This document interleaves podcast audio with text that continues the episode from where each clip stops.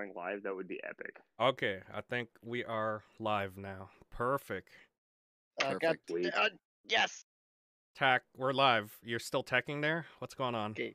Come on. I just mean, give me, we got- give, Come on, me- Zach. Come give on, me Tack. one- Gearboxes aren't Tack. that hard. give, That give me pillow one really nice. Tack, second. it, it's podcast time. I, I know, I know, I know. I just come on. I got the screw in. You got. He's got. Look, He's, guys. he's he's teching. Hold on, we got got we Oh, gotta wait for I Tack. get- He's teching. um, is it live for everybody? Give us a give us a Yeah. thumbs up. Give us an LOL. Give us give us Tack. Give us Tack. Come back and do podcasts. I don't know. Say something, I guys. I'm, I'm, I'm, I'm, I'm gonna put two screws in. Okay. Oh my god! I'm gonna I'm gonna God. s- come sit down. I'm sorry. So Ta- Tack is just teching right now, which is brilliant. Class, yeah, classic Yeah, Tack. Yeah, Classic Tack. Yeah, we'll uh, Worst- we'll we'll give it another timing. minute or something until we start here. Wait for the viewers to come in. Um, Sick. yeah. So a little bit of explanation of what happened yesterday. Uh, it, it I did hit record, by the way. I did hit Mhm. record, and then up to a certain time, it stopped recording because my drive was full, Yep. and and then. And then, uh, and then we're like, okay, we gotta stop. And then everyone's like, no, we were just having such a good convo. Yeah, Technological issues. Yep. So that's what happened. All right, Taka, you Uh, done? Come on, Yeah, man. I- okay, I'm gonna have to give up on that. At, at, Your at hard tech hard at work. Ah, So, All There we. There we go. All right. Welcome back to another episode of Panthers of Folding Table Talk. This time Mhm. it is live. So, you know, we do it live anyway, but it's pre-recorded. Oh. Pre recorded. Jesus, schoolboy with the shades. Yeah, Sorry, I didn't even notice that. It's cool. Um, I can't read yep. like, like, like, like, we're high speed right now.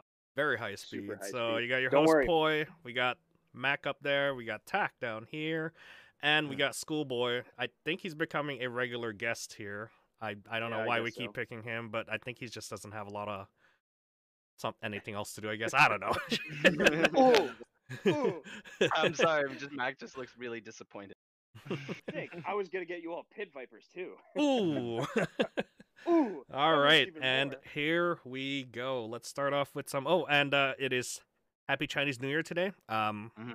it you know real New Year's doesn't start until Chinese New Year No. ends. So Wait, wait, wait. The correct way to say it again, Gung Hei Fa Choi? yep, Or am I mistaken? Oh, so I'm not mistaken. yep. Okay, sweet. And also, um, Sunday is Valentine's Day as well. So um, Mhm. make sure you remember to give your loved one something, or if you're trying to escape from them, come to Panther. Or if you don't have anybody, come to Panther. Yep. and uh, I think we just lost Mac as well. So Yeah, I think we're I think we're having some technical di- Yeah. difficulties. someone someone text Mac, but um, we'll keep going here. Hey, it's a nice picture of his face. I'll give him that. Oh yeah. I Um, was just gonna say that he's just deeply looking into everyone's souls right now. and Especially also Family Day is coming up as well, which is on the Monday. So happy Mhm. long weekend for everybody. So it is a busy weekend for everybody, and you know how it goes. We're gonna have to stay at home or stay within your local sort of community area. There you go. We're we're back, Mac. There you Am I go. back? There Yeah. we go. Okay, You're I'm back. Sorry, Okay. I left. um, any updates from Oh. our last podcast? I believe we had a comment from our last podcast. It was fun doing the CQC stuff. Uh, good feedback, good comments from Mhm. everybody. Um, Mhm. we we will work on it, but our Ministry of Changes, of course, is Mac, and uh, he'll he could fill us in on that comment that was there from yeah, uh, the previous first. comment. Go ahead. Mhm, Uh, 1st mhm, things mhm. first, I love you, Poi. And uh, if anyone thinks of a better name, please, please let me know. Um, but other than that, Oh uh, my yeah. God. So great, uh, great podcast talking about the CQC stuff. It was a pleasure having Dave on there and everything, and everyone being able to uh, just you know go over what we were talking about. But that being said, uh, there was a little bit of confusion uh, from something that I talked about, something about six minutes into the podcast, talking about the FPS limits and engagement distances and such. Um, so basically, uh, I have it right here. Uh, so again, thank you for commenting. Um, sorry if I confused anyone else out there, but uh, I'll first read out the comment and then address the confusion. Uh, so Steve Palmer wrote a really nice comment on here about himself being um, a little confused. So I'm a little confused regarding the comments Mac made on the field rules, especially at minute 605 to 630. Mac says up to 420 FPS has no minimum engagement distance as per field rules at Panther, but Elliott's morning safety speech uh, and the field rules posted online at Panther Paintball, pantherpaintball.com uh, says a minimum engagement distance of 20 feet for an AEG up to 420 FPS with 0.2s, which is the standard for measuring AEGs. Uh, this means, as per safety speech and the field rules posted online, any engagement within 20 feet should be with a pistol only up to 400 FPS with 0.2s. Uh, am I missing something in the rules? And then he uh, addresses this also to the main issue where he says this relates to kill house. All engagements within kill house are less than 20 feet maybe. Um, this means that AEGs are not allowable as per Elliott's safety speech, field rules posted online, uh, but almost everyone uses AEGs, and as Mac noted, are usually just below the 420 FPS limits. Yeah, everyone wondered when everyone plays the min max game. Yep. Um, right? He says this results in getting shot with a maxed out AEG at less than the minimum engagement distance. Maybe you guys could shed some light on this in the next talk. Uh, so perfect. Uh, thank you for uh, bringing up the conversation. And uh, to re clarify what I said, I did watch back what I said, and I'm pretty certain again, I said what I said. Um, not 420, 419. If you are at 420, you are in a DMR uh, classification and you require a 50 foot MED. So if you're playing min max, um, you're not a very nice person. And also, um, it is what it is on our rule set. Um, so it does come down to a lot of things where it comes to obviously player safety and everything like that. And um, you know, for the majority of players, we have deemed that to be a safe classification. So sorry to anyone who feels that that's a little painful. Um, you know, maybe we'll get to the day where we can all turn our guns down to 250 and shoot full auto at each other and not cry. But that, we're not there yet. Ooh. R- yeah, I'm intriguing some people, right? Yeah. But Don't even think about it. uh, so- Oh, we're losing him again. Uh, uh, Oh, uh, oh, and he's gone. Okay. Oh. Um, we'll wait for him. mm. Ladies and gentlemen, we are having technical difficulties right now. No, it's their internet, not mine. Uh, see. yeah. Hold on. We'll we'll wait for him to come back because he's he's dealing with field Oh. news stuff. My- Oh, oh, oh, Well, oh. well, Who's downloading do- at home? Do you think he's unplugging and plugging in at the same time to try and see which which one works faster? Kind of like an old switchboard, Just going click, click, click, click. Come on, Mac, come back. Come on Mac. I'm just thinking that that probably would be what he's doing, but He's like doing it as fast as possible. Like, damn it, which one? Which one? oh, oh, it's catching up. It's catching up. Oh, uh, oh, we just there we go. Hold.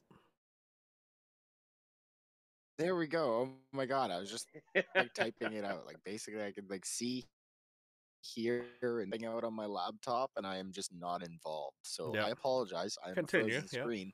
Hopefully, hopefully it's not as frozen uh, in a terrible place, but it probably was. Um, so. I think I addressed the comment. Um, I was just trying to reiterate again that it's our field rules are from 366 to 419 is a no minimum engagement distance. Um, and now that is on semi, getting to the specific part of that, because full auto capable guns do have a minimum engagement distance of 20 feet. Now, there are also accompanying rules that follow that. Uh, full auto is not to be shot out, in, or at, around. God, there's so many, it's confusing. buildings. Buildings, there's no full auto in buildings. Everyone knows that video, and that's why. There is no full auto in buildings, bro. Okay. Um, so that being said, in City, City is a semi-only game. So if you have a full auto gun, uh, leave that at the car, or that it's not what you should be playing with. There are a select few people who have been allowed to use um, toned down LMGs and such that are in those maps. But again, those people have specific permission. And if you have a problem with that, you're more than welcome to come talk to the staff and they'll tell you why. Um, those people themselves are quite responsible. Stay out of buildings. Uh, do not shoot directly into the death tunnel that is a doorway and uh, use it very sparsely and sparingly. So uh, I know our friend David here is one of those people that have been allowed to use LMGs in those certain situations. And Yeah. um, you know, it it doesn't affect the gameplay. Dave still plays the same anyway, so it's great. But I still um, get hit. So. Exactly. Um, but yeah, so to get into that, um, the confusion I'm assuming was reading online. You will definitely see that there's a 20 foot Mhm. engagement distance for um, up to. I'm pretty sure it says 419, but I'd have to double check again. But either way, um, that's our Well, it wouldn't, it, it wouldn't it wouldn't matter because um then after 419 um Yeah. It- you would you would exactly you would enter the DMR class, which you are supposed to have your full auto locked out. You are a semi-capable gun. yeah Yep. exactly and then you would have a secondary Oh, Oh, here we go. We Uh, lost oh, him again. here we go again. He's gone. Gone from Man. that, and then to add the other part Oh, there we go. he We're good. We're good. We could hear him. Nope, he's gone.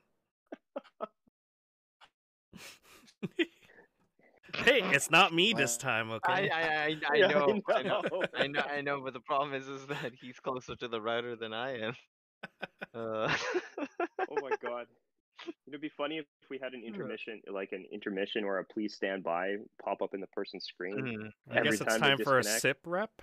Sip rep. mhm. Yes, time for a sip rep, gentlemen, while we wait for Mac. So everyone hydrate. not not sponsored Oh yeah. Not sponsored at all. Waiting for you. Remember, Mac. stay hydrated and um, work on your fitness. Mac will appreciate that. The silence is ominous. Yeah. It's funny because he's still got the other parts here to deal with. so- Uh, I would love to take over his spot here, but I, I some of it I don't know. Some of it he knows the topics too. So yeah. come on, Mac. Someone pass him a LAN cable. I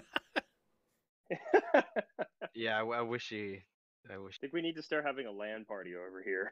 Mm, yeah. Um, Mac, are you back? Nope. Nope. Oh, we're close. We're close. He's moving. He's he's a slideshow now. It's light shifting. Okay, I think he's back.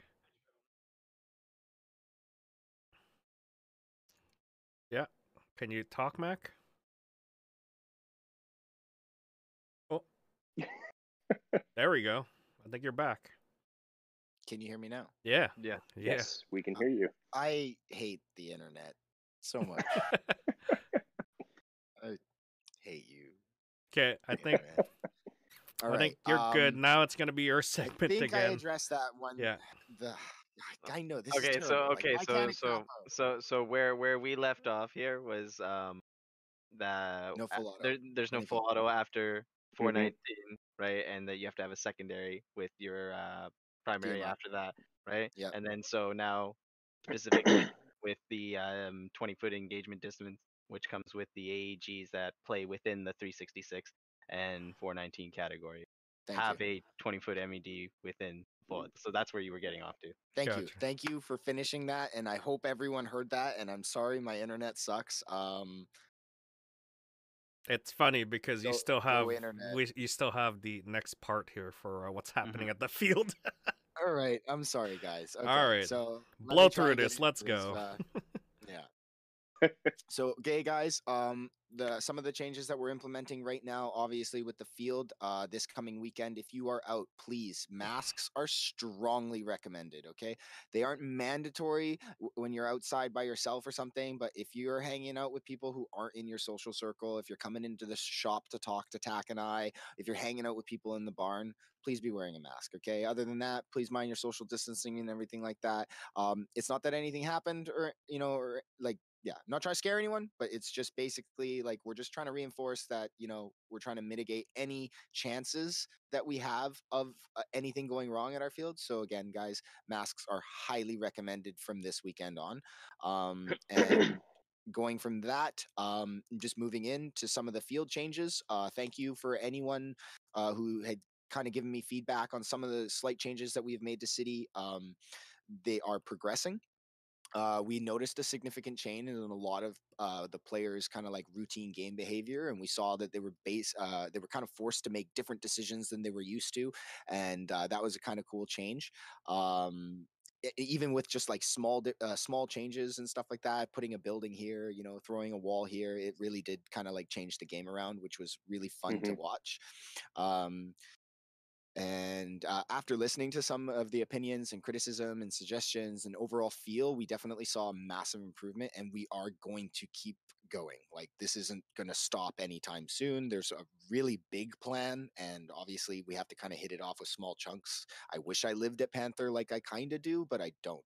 So that's what it is right now. Um, we're going to implement the changes slowly because we need to make sure that we obviously analyze the pros and cons. We want to make sure that each Mhm. change affects both sides equally. Like, we don't want to have anything overpowered. We don't want to have anything unfair to one side or anything, uh, you know, just more beneficial. So, obviously, going to make sure that I have my video game guys there to watch this and uh, make sure we do things correctly.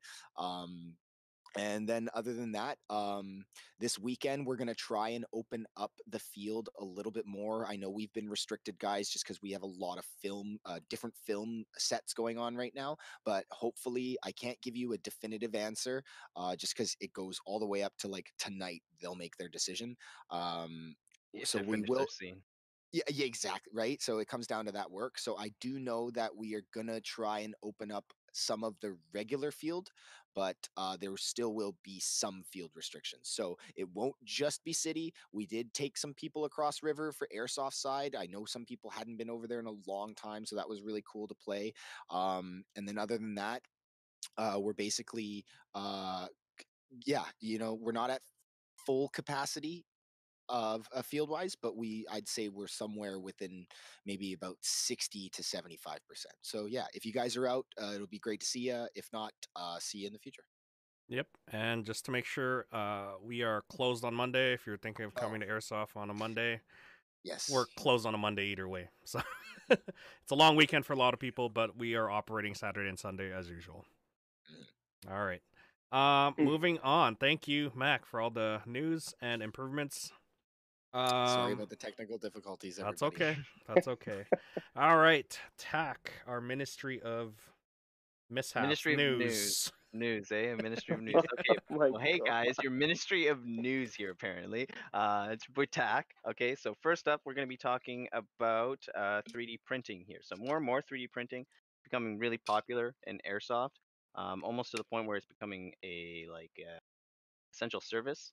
Uh, and recently, I had seen a post. Uh, if Poi can pull that up. Yep, pulling it up. um, uh, from uh, what's it, uh, Andy's Airsoft, where he is now offering his uh, 3D printers uh, and uh, Mhm. printing services, um, as well as the fact that you can um, send him a design, and from there uh, you'll get it free, uh, as well as uh, portions of the sale. But uh, he maintains the rights to sell it uh, on his website and stuff like that. So um, I don't know about you guys, but I, I see that as sort of a win-win, just like he was saying, uh, especially for people who don't have like the capabilities of um, having a printer and stuff like that, or just people who just want to design stuff or whatever.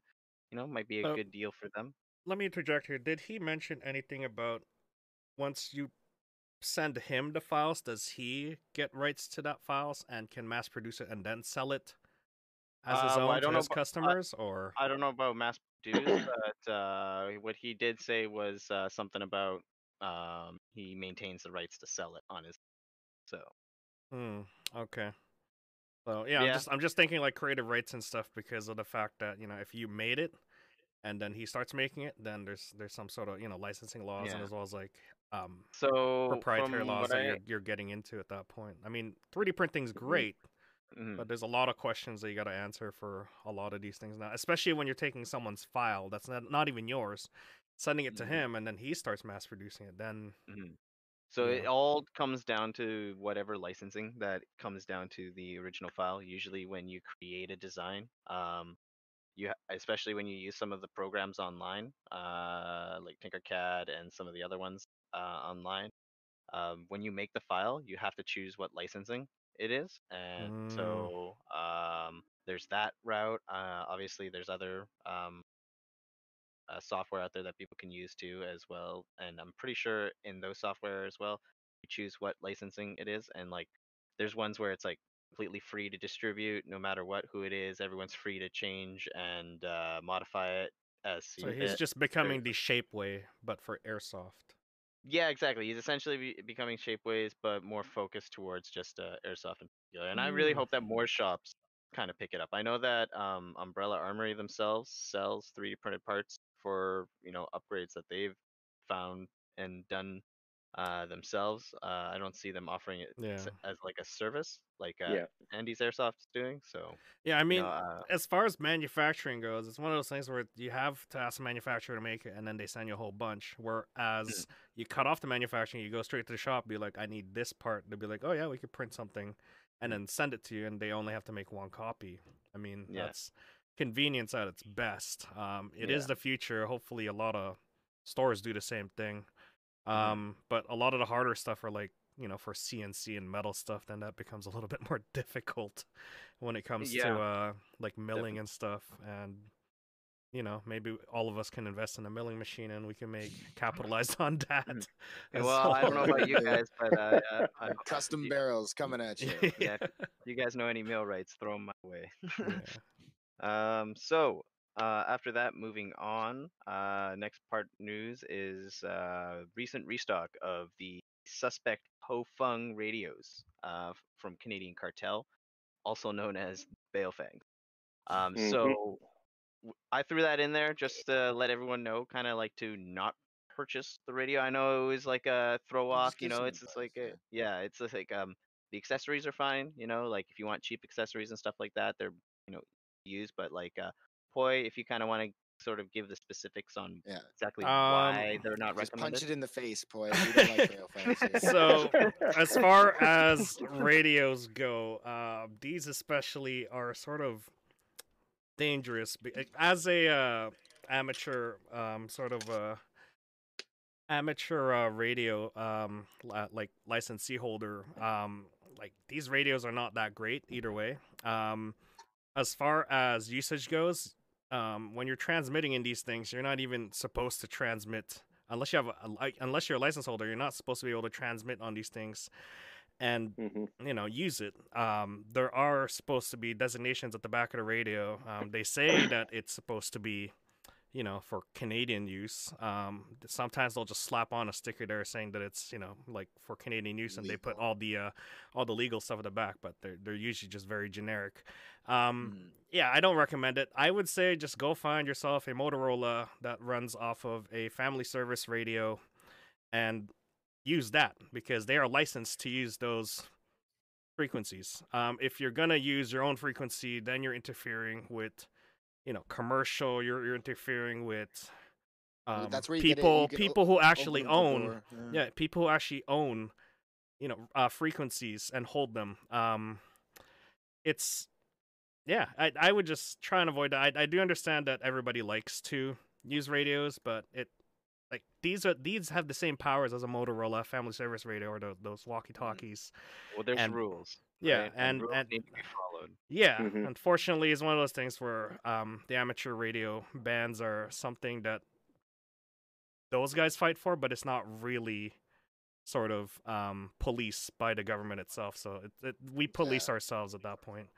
Yeah. Um, other than that, I don't recommend buying it. Go buy yourself a standard Motorola or Cobra or um, Go spend the money on a real radio. yeah, yeah, Yeah, that that has yeah. something, yeah.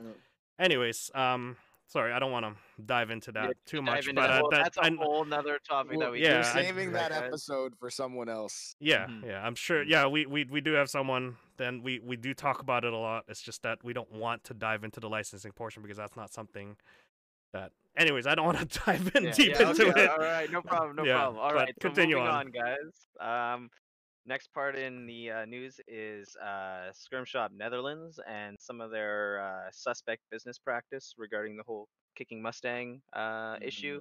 So, uh, uh,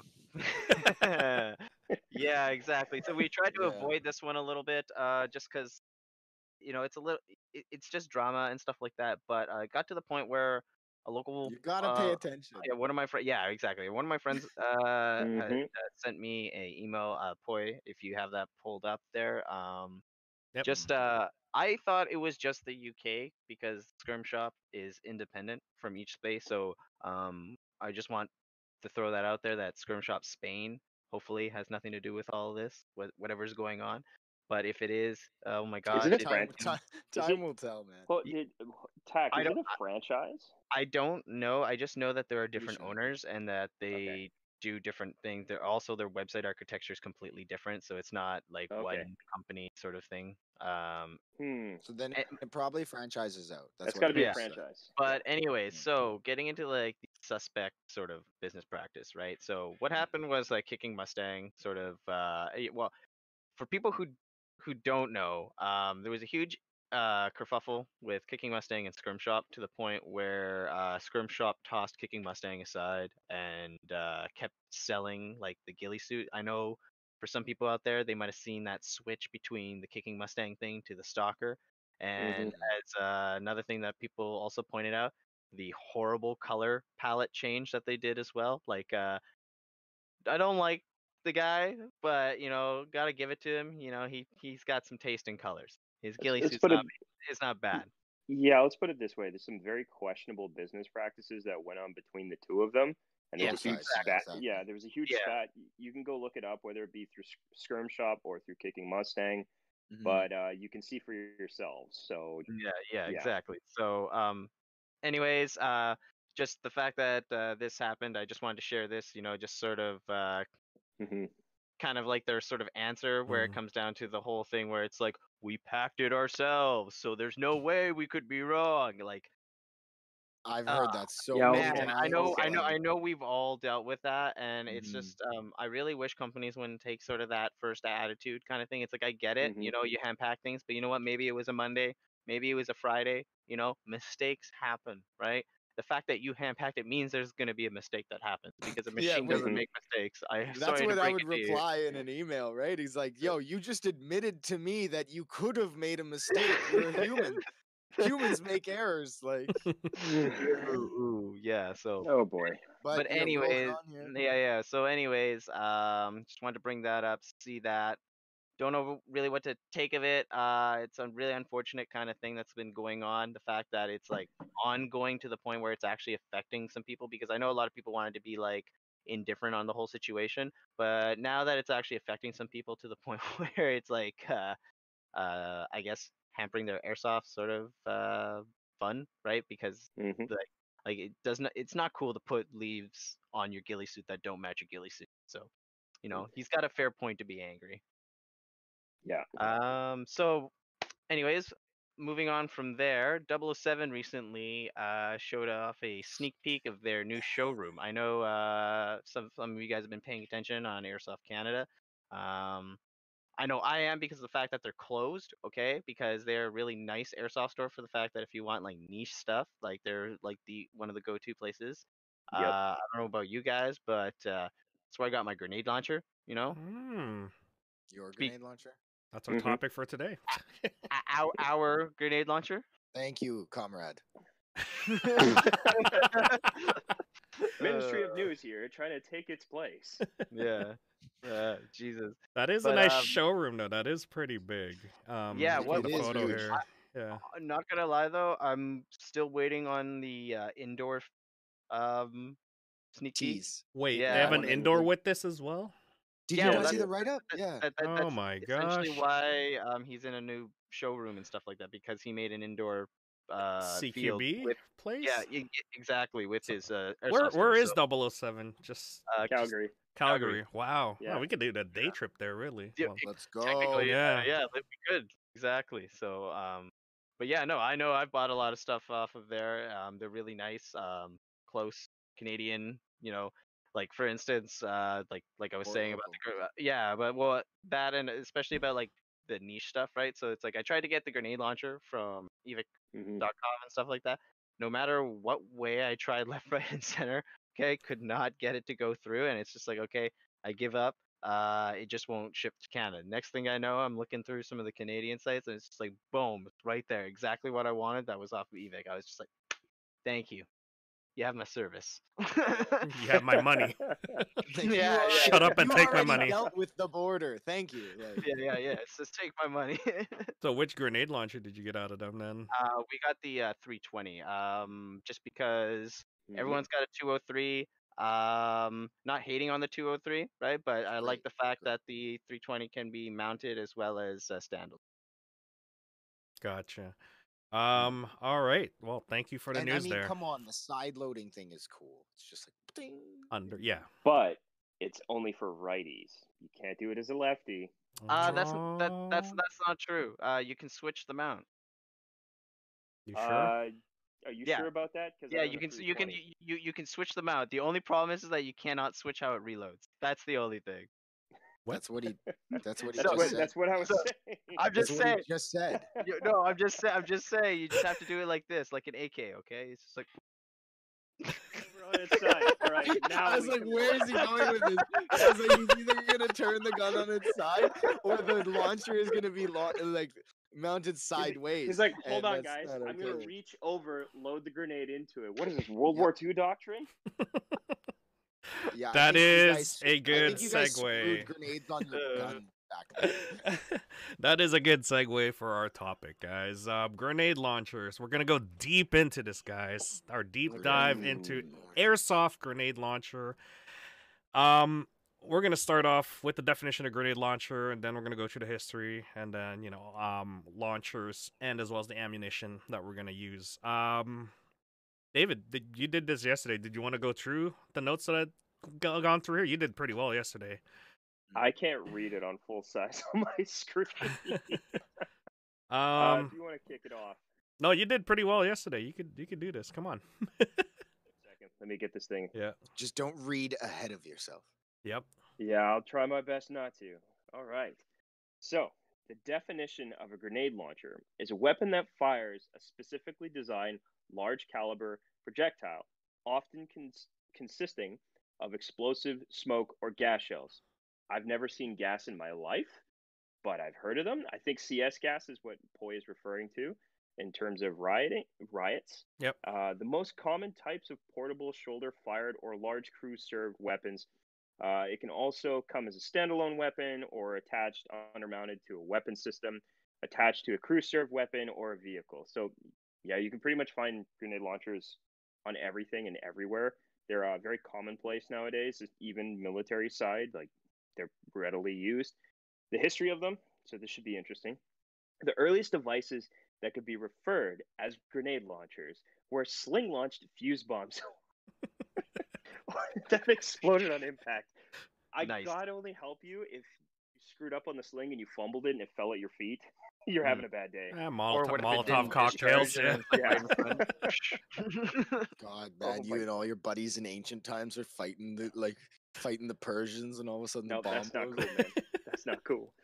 So, modern grenade launchers were simple muzzle-loaded devices using a short, large bore barrel in which an explosive device would be inserted and shoulder-fired blunderbuss. They were called hand mortars. That's very true. And the original M16, like one of the doctrines was you you dig the butt into the ground and then you use the leaf sight and you fire it from the ground if you're not shoulder firing it, which is kind of funny when you think about it, but no one ever does that. Uh, types of grenade launchers. You have standalone. Yeah, the most popular is the M79. I will I will definitely attest to that. If you are looking for a Vietnam kit or a multi grenade launcher, there's also the Milkor MGL. Uh, the airsoft one isn't as heavy, thank God. And then you have attached, most popular M203 Mm. attached on AR systems. The EGLM for scars, which you can also attach to ARs if you're uh, crafty enough and the M320, which can both be attached or standalone. Fun fact: the 320 was salvaged from the failed XM program, and then you have the very rare, and very ominous Soviet GP25, GP30, and GP34 that fits on AKs, Mhm. and the automatic Mark 19. So I haven't seen a lot of GP25s, 30s, or 34s for airsoft, but I know they're floating around there. And I Mhm. know there was that teaser on Instagram, which Poi's probably going to bring up, of that Mark 19, which had like a belt of Moscart grenades on it. Like, shot, shot. Yeah, yeah, I remember that. Oh my god, that would be I don't think I have the screenshot for that, but that was from Shot Show 2019, I believe. Uh, I'm Yeah. sure everyone's seen it. yeah. That's that's they cool. know what so we're talking about. we'll just get an entire group or like a team of airsofters to carry that around, spend a couple thousand dollars on uh, getting link and grenades, and then you know you have you have a weapon superiority system right there. Hold Like- on, hold on, hold on. That You're showers asking BBs. Airsofters, you're, you're asking airsofters to play as a team with a crew served weapon. I mean, yeah. those are why those are two things that I don't know. They don't correlate. They don't. They don't No. intersect. right? Is Because that, is I- that I- an No. oxy- It's an airsoft Uh, oxymoron. well, I'm, I'm saying that you can have one or the other. You could have an airsoft group that plays as a team, and you can have an airsoft group that has a crew That served plays weapon. alone. Yeah, but I don't think you can have the two coincide. It is very know, man. rare. Airsoft is like it's like herding. It has been done, though. Right? Herding Mm. cats. Cat herding simulator 2021, boy. No. You could try It's as hard cool, as you want, but you know, airsofters are going to do what airsofters are going to do. You just you can't stop them all the time, except for throwing rules at them. I Exactly. here to swing BBs. I don't care if Um, I guess I'll take over here. Um, Yeah, For- pop into it. for ammunition type, uh, for um, real steel purposes, uh, the standard NATO 40 Mhm. millimeter type is the standard ammo that you get for exactly NATO. Um, that's pretty common. And then when it comes to the Russian side, then it starts to change a bit because they have different um Gets a little sizes. weird. It get yeah, Yeah, it gets a little bit it weird. It gets a little weird. It gets a little weird. Um, all right, so let's jump in here for airsoft use. Now, we've gone through the history, we've gone through the definition, we've gone through the Mhm. different types of airsoft usage for uh, for for sorry for real uses. Now, for airsoft usage, it's a little bit different for our world because we don't treat sort of um like the grenade launchers as their intended purpose for uh for, No, they're for like airsoft. They're yeah, they're they're they're more like Yeah. big shotguns. They're more like shower grenades. Um, I mean, I guess that's the closest thing we could get is just showering on top of people's Mhm. heads if they would call it at that point. really, you know, it'd be really cool Yeah, if you did. or or direct fire if you Would really be a want lot to, you know? cooler if you did. Yeah. exactly. um, just be- before we get Uh. into any of uh, of the airsoft usage, uh, what is the Panthers air uh, Panther airsoft stance on it? Um, just to clarify, if anyone wants, um, I think Mac, you you could probably clarify for us. Yeah, okay. So um as of right now, uh we do have like a standard of shells and stuff like that throughout the community. So I do know most people have have either had them, come into contact with them, or Mhm. have seen them. So uh the most um the most popular thing that everyone has seen uh as of I think I don't know the last like three years and stuff like that will be the Airsoft Innovations 40 mic. Uh, it makes a Yeah. very distinct sound. Everyone knows it. Everyone fears it, or you should.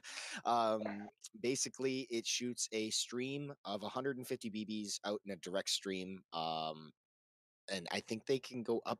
We tested it once, right? It goes up to like 200 feet if it's f- done. Mm, pro- I'd, Uh, I'd say, no, we did I'd it say 100 Tim. feet. We did feet? we did Yeah. it with Yeah. Tim, and you could get out to 300 feet, but you had to arc it. Yeah, like hardcore. Right. Yeah. But okay, so that being said, that type of munition right there, that round, the Airsoft Innovations 40 mic, as the name says, has a 40 foot MED. So uh, you are not shooting anyone closer Mhm. than uh, 40 feet with that, please. Uh, also, if you're shooting one person with that, you're not a nice person.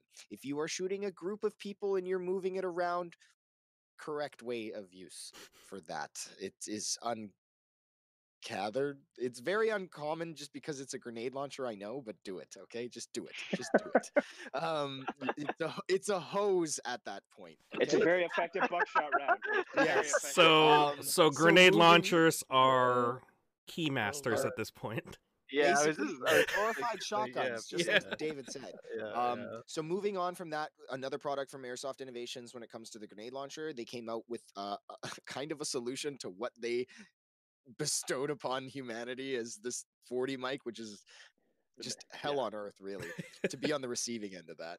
Um, is the uh, master mic. So that is kind of the same Mm. concept, a little bit smaller. I think a little smaller on the ammo capacity and stuff like that, and a little bit softer on the Mhm. impact. But uh, the main point being that it is a uh, it is a direct spread shot, so it is a shot. It is like a conventional shower shell, but it is loaded and looks just like the 40 mic. Uh, Yeah. So it's still ominous, but and it still makes that sound. So don't get confused. Well, um, so just to clarify though, so that people don't get confused, because it does Mhm. have one single hole, but Mhm. the way it's designed Mhm. inside is that it's like spiraled inside. So when it comes out, it, it actually comes out as a cone. It It's doesn't kinda come like a- out stream. It's Yeah. kind of like a tornado grenade that's fixed Yeah.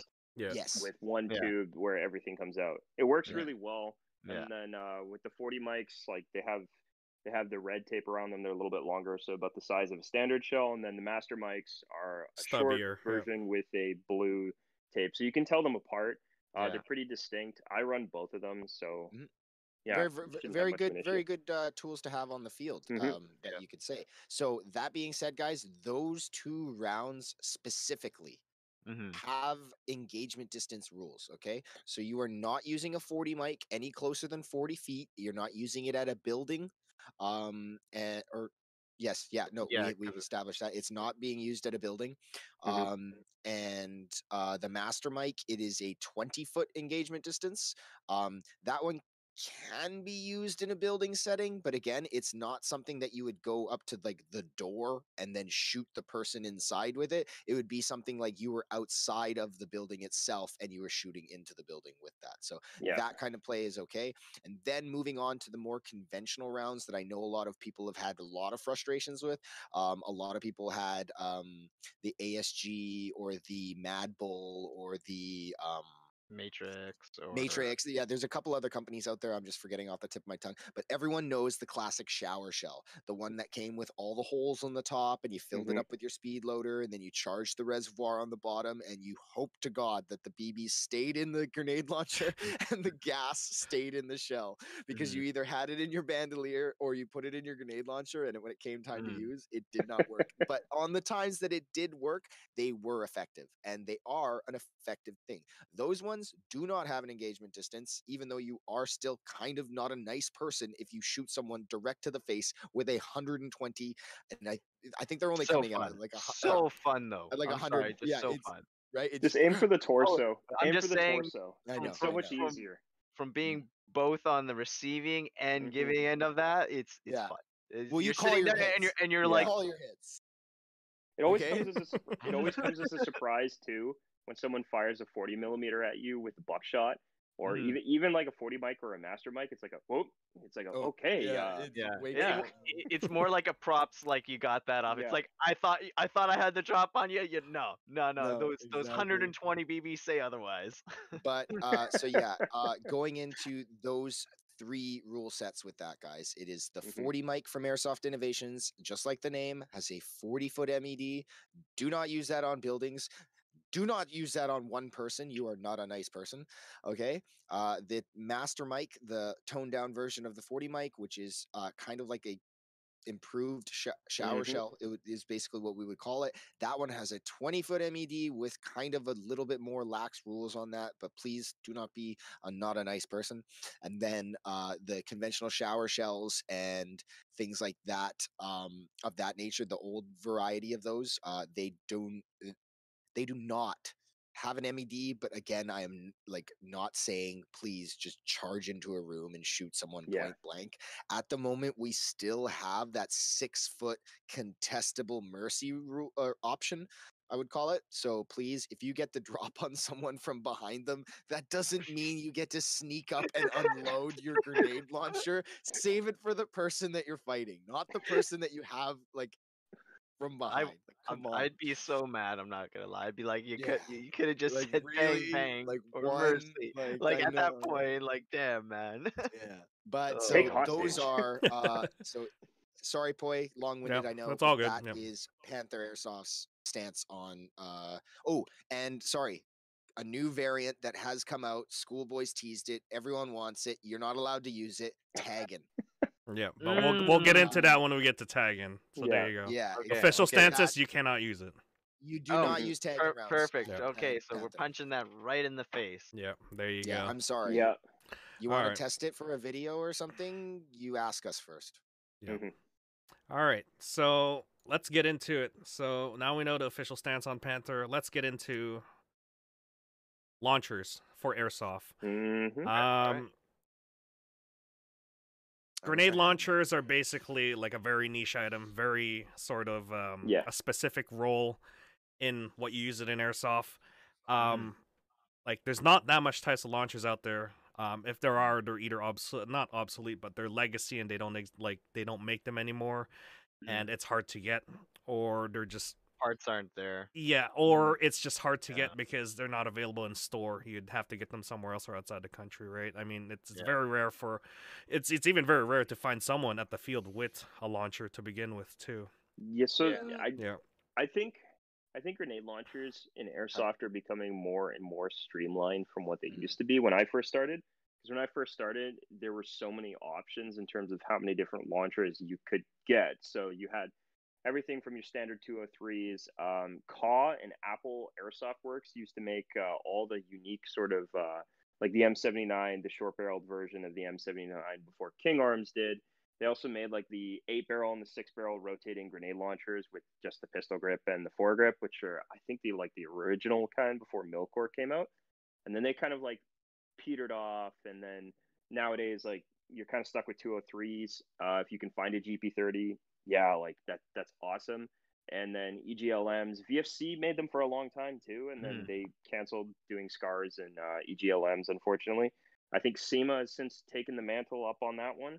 And then nowadays, like between that, you have like D Boys, E&C, um, G&P, and King Arms. Essentially, this is kind of the four that you have right now, and SEMA, pardon me, five that are essentially floating around. Mm. But in terms of like Canada, they're they're hard to find right now. You know, Mhm. Um, it's, it's not easy to get them.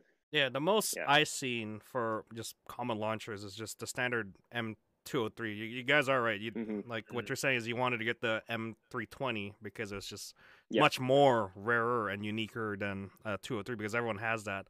Um, as as for your background, David, you you fired a real 203 Yeah. in the forces, right? How how is it like in terms of range and as well as like um the kickback you get out of it? So they're real 203s are different than airsoft ones. Uh, the airsoft version essentially has it's just a lever that you're pulling and it's pushing a pin forward, which is an oversized firing pin, which is hitting a gas valve to release the gas in the shell.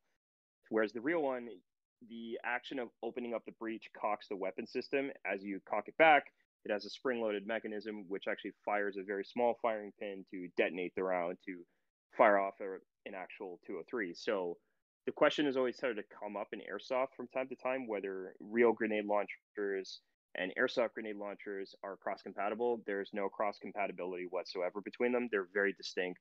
The airsoft ones look like the real one and sort of act like it, but it's it's completely pure imitation and, they're It's a toy. Yeah. e- exactly. As as for the diameter, I know we're not talking about ammunition, but as for the diameter of the ammo, it's not actually in 40 millimeter for airsoft, right? It's is Uh, it a little bit smaller or bigger, or just to Uh, no, just so that they don't become they are, They are okay. but you can't technically they are, but you you still can't Um, even like even if you had a real 40 millimeter round you can't detonate it no matter what you Okay. do Mhm. there's no way there's no way possible and Not enough if you- force inside an yeah. airsoft trigger. yeah so you can forget about it and you, like Yeah. don't even think about it but for like airsoft if you were stuff, to get your hands on a 40 millimeter somehow- ammunition, somehow, it's like, right? yeah Like, like like yeah. hey like No. there's steps that were taken before Can this. we Let's- not? Mhm. we, need Yeah. to, we need to analyze the situation you're not going to Well, up to a sig- buddy and be like guys guys guys i got this difference." he round like look if you could get he ammunition call me but don't call me you know what i mean no, don't call no don't don't don't don't but Don't. it's not gonna happen But, uh, but yeah. okay, so that's good to know. So there is a huge difference between a real one Yeah. and an airsoft version of it. Um, as far as like, um, weight wise, are they the same weight or different weights, or um, as far as uh, the real one versus About the same. About the About same. the same. Okay. Yeah. Okay, Uh, So, well, I that's mean, good. That's kind of get good. that factor right yeah. there. Yeah, Yeah. yeah. Okay. So, So- it's not like yeah. Go ahead. Oh, I was just gonna Oh, say okay. it's just like you know for guys who kind of look for that sort of like look or whatever it is, right? It's like hey, you don't have to add more things to it, right? It's like hmm relatively the same. Not saying much, but you know. yeah you still get that that front heavy loaded end basically you just don't get the the click and the clang of the real one you do get the Mhm. breech loading and everything like that but yeah i mean like i don't know i i run i have one m320 two 203s i have another 203 coming in because i have a problem with grenade launchers i cannot not put them on Let's something let, let let's talk about the real if problem. he has an empty rifle the fact that you have an. M72. Look, that's it looks- real problem here. Yeah, I- I got an Oh, M72 as well. yeah. Oh boy. That's a launcher. Okay, Yeah. that is a launcher. Yeah. It's a glorified grenade launcher, not an actual rocket. Is that launcher. also a rare one to yeah. get the s- M M79? Yes, Yeah. yes, it 100% is. I You Yeah. mean the have M- one for no, no, I don't have a 79. I have a 72. I have the 72, actual uh, the law. Yeah, oh, yeah. the law. Gotcha. You guys got Yeah, the law, yeah. law. I've been looking for I, that. I would I would love to have an M79, and I'm not even kidding you. If I did, I'd probably cut the end off, and then I would put a White Claw can over it, paint it white, and then short No! the stock. no! I would 100, I would 100% do that, or I would spray paint it a tiger You just hurt color, my heart. Kind of like hurt my the, heart. if you guys remember the original you guys have just heard some Yep. blasphemy. Yeah, I, I would do I would do the rattle Oh can my. too, and the other option would be the tiger stripe, just to have that look Okay, to it. anything tiger stripe is okay. Oh, oh, oh Yeah. oh my goodness. Oh my Come on, saved goodness. man. yourself there. You wouldn't want the white claw launcher on the end of it. I'm not gonna lie, it would There ain't no probably laws. be- be there funny ain't for no about laws five minutes. Claws, dude. it would be funny for about five Oh, minutes, and like I would take a uh. picture, but then after that, I'd be like, "What the hell did I do to my Dude, to, my, to this, dude, beautiful, it- to this dude, I'm- beautiful I'm, piece?" I'm just saying, it's like every purchase you make on buying a COD skin. You you sit there and you're like, I need to have it. You bought it and then you sit there and you look at it and you're like, why did I buy this? This is disgusting. This is Why did making I- me why did I- why disgusted. did I I'm spend money disgusted on I don't know, man. I feel like that's a. g- I feel like it's a good idea at the end of the day because it would be hundred percent meme worthy. Yep. Yes. And then imagine right, taking you're that to take it to like a Milsim. and You're the one guy who's not that serious. Pull it out and you hit a target from at least 200 feet away with a Uh, tag round with a white claw. Can we be serious? If you're the guy that's pulling that out, there's no way that you're not serious. Like, if you own that, and you like again, there are steps that have been taken to get to this Uh, point here. Like, oh You my know what? Oh, I'm gonna th- I'm gonna throw this out there. Anybody with an M79, if you have one, message me. If you have one of those breech barreled SEMA launchers, message me. I'm interested. We will build a meme launcher out of it purely for Tack and Max amusement and for Poi to basically oogle over. Oh my It's like, god. did you ever hear the story of Schoolboy the Wise? Oh he my made the claw of the white one. the White Claw. He made the White Claw launcher. All oh right. my Let's get back okay. into topic Okay. here. Um, so M203 is the most common launcher. Um, is that what you guys would recommend for a first launcher for a lot of people? Yes. Is it because yes. of its compatibility? Like, what, what, what is the, what is, what is the Uh, total reason? So my my big reason for suggesting something like that specifically, the one that I know is widely available is the ICS version, and Yeah, I say this. careful that one. Yeah. Uh, but the reason I say this is because it's made out of polymer or plastic, really cheap plastic. Mhm. But the point is, is that it's made out of plastic, so Oh. it's light. Not to interrupt, S&T makes a lightweight polymer launcher as well It's too a now. mix Okay, though. That yeah. one's a mix. That one, that one's a 203? Mix. a mix. It- yeah, yeah, yeah, yeah. ICS makes a pure polymer uh, uh 203 that Tax talking about. Yeah. We Mhm. we bought it and yeah, so Yeah, yeah. so it's like it's um, bad, it, it's but- good for any beginner person who wants to get into something where it's like super light. But if you're going for like the full like, hey, Mhm. I want to feel pain. You know, I want to regret the purchase that I made. You're buying yourself Questionable an L- you're buying yourself Yeah. a G&P with the barrel attachment on it. You're buying yourself an LMT. Mhm. Hell, uh, what's the what's the other one that uh, the Aries or whatever it is? You know, there's a couple other ones Yeah. out there, but yeah. like the ones that are heavy, like you put it on there and you're not having fun on the weekend. You're sitting there you and you're don't giving your you're you don't you're, like you're, yourself. you're working out. Like, what are you doing? Have fun. Work on your fitness time. Yeah. I like them. I I, work yeah, I was gonna say schoolboy. I have no complaints whatsoever. Like Yeah, neither do I.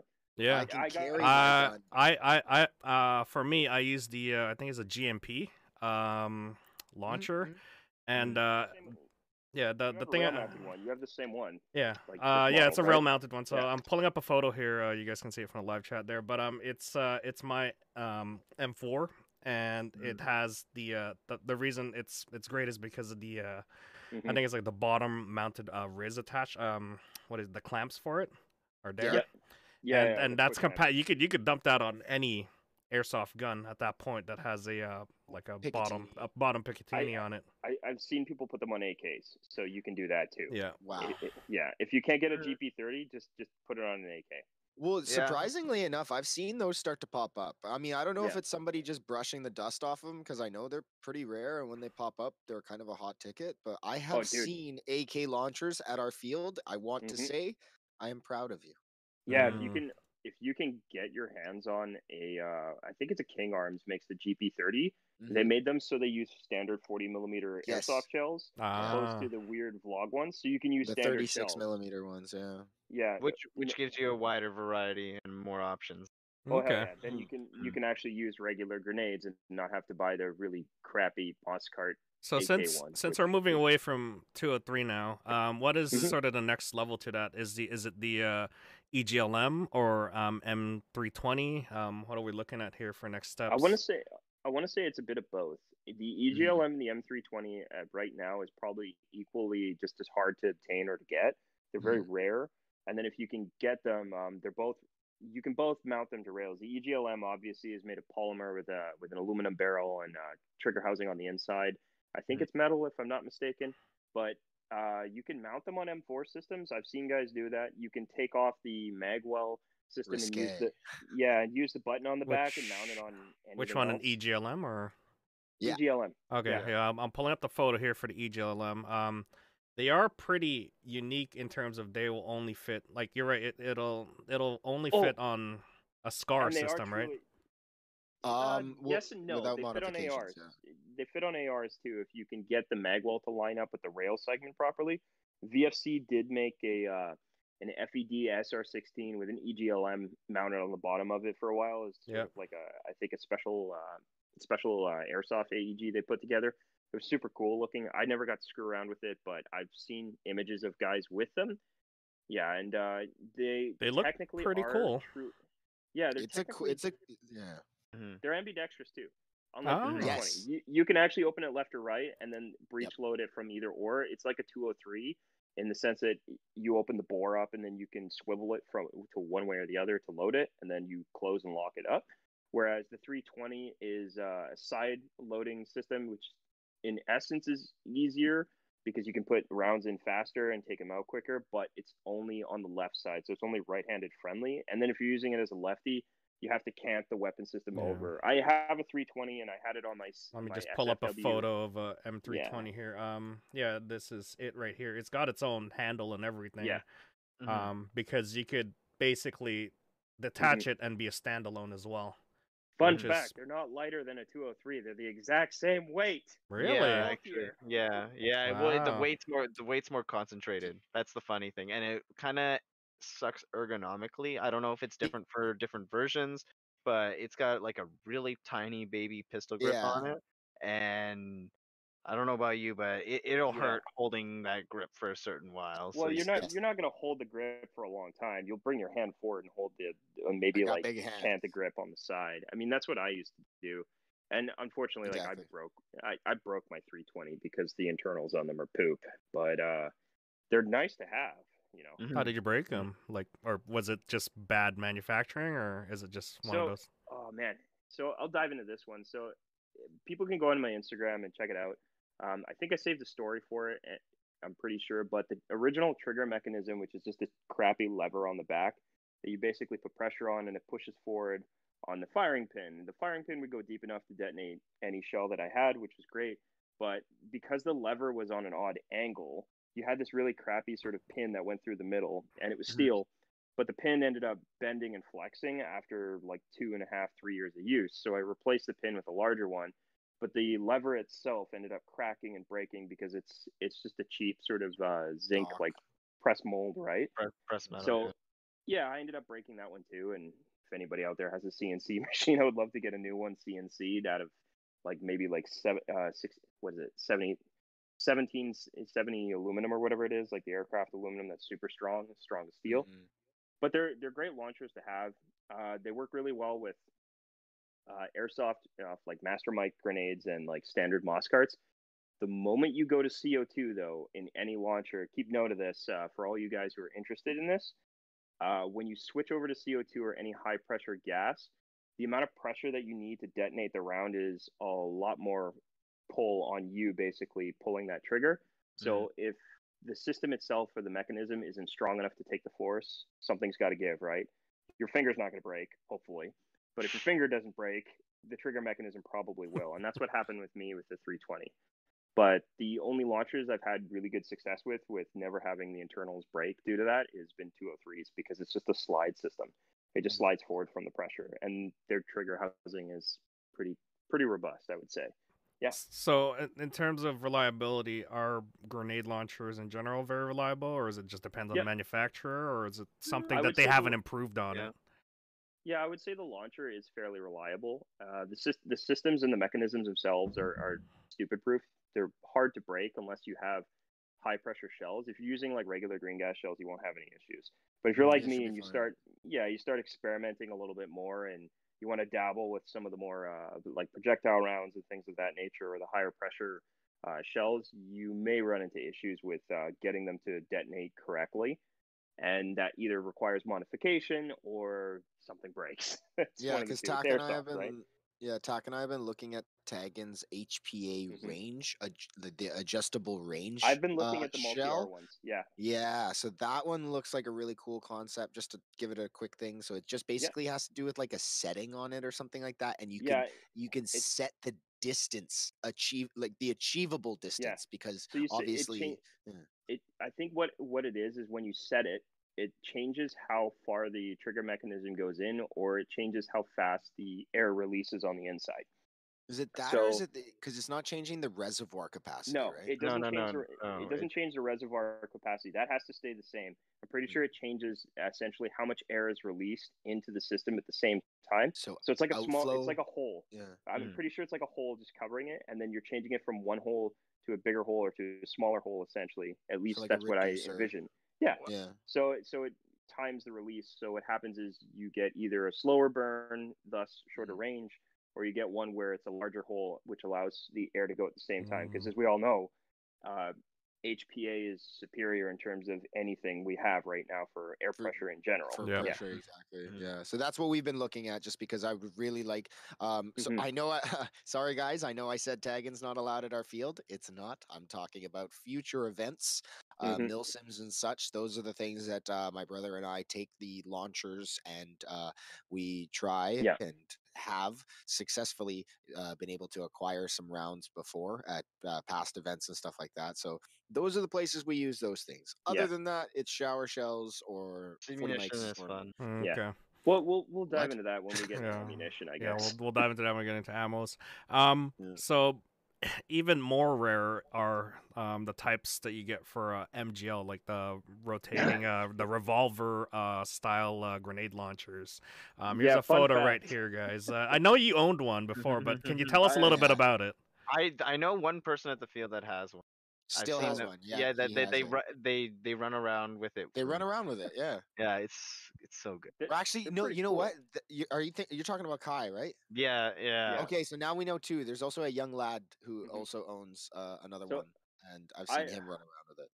So my MGL, I didn't actually, I didn't actually buy it. I won it when I went to uh, sort of like a, um, an, a 24, no, 48 hour game on uh, on the island for uh, a charity for somebody who passed away from cancer.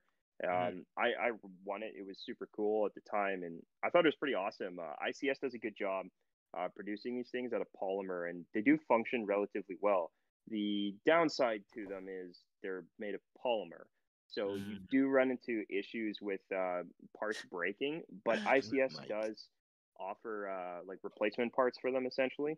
I, I Mhm. liked it for a period of time. The the issue I had was uh, you either had to run it on its own, or good luck finding a sling system to get comfortable with it running as, as a secondary.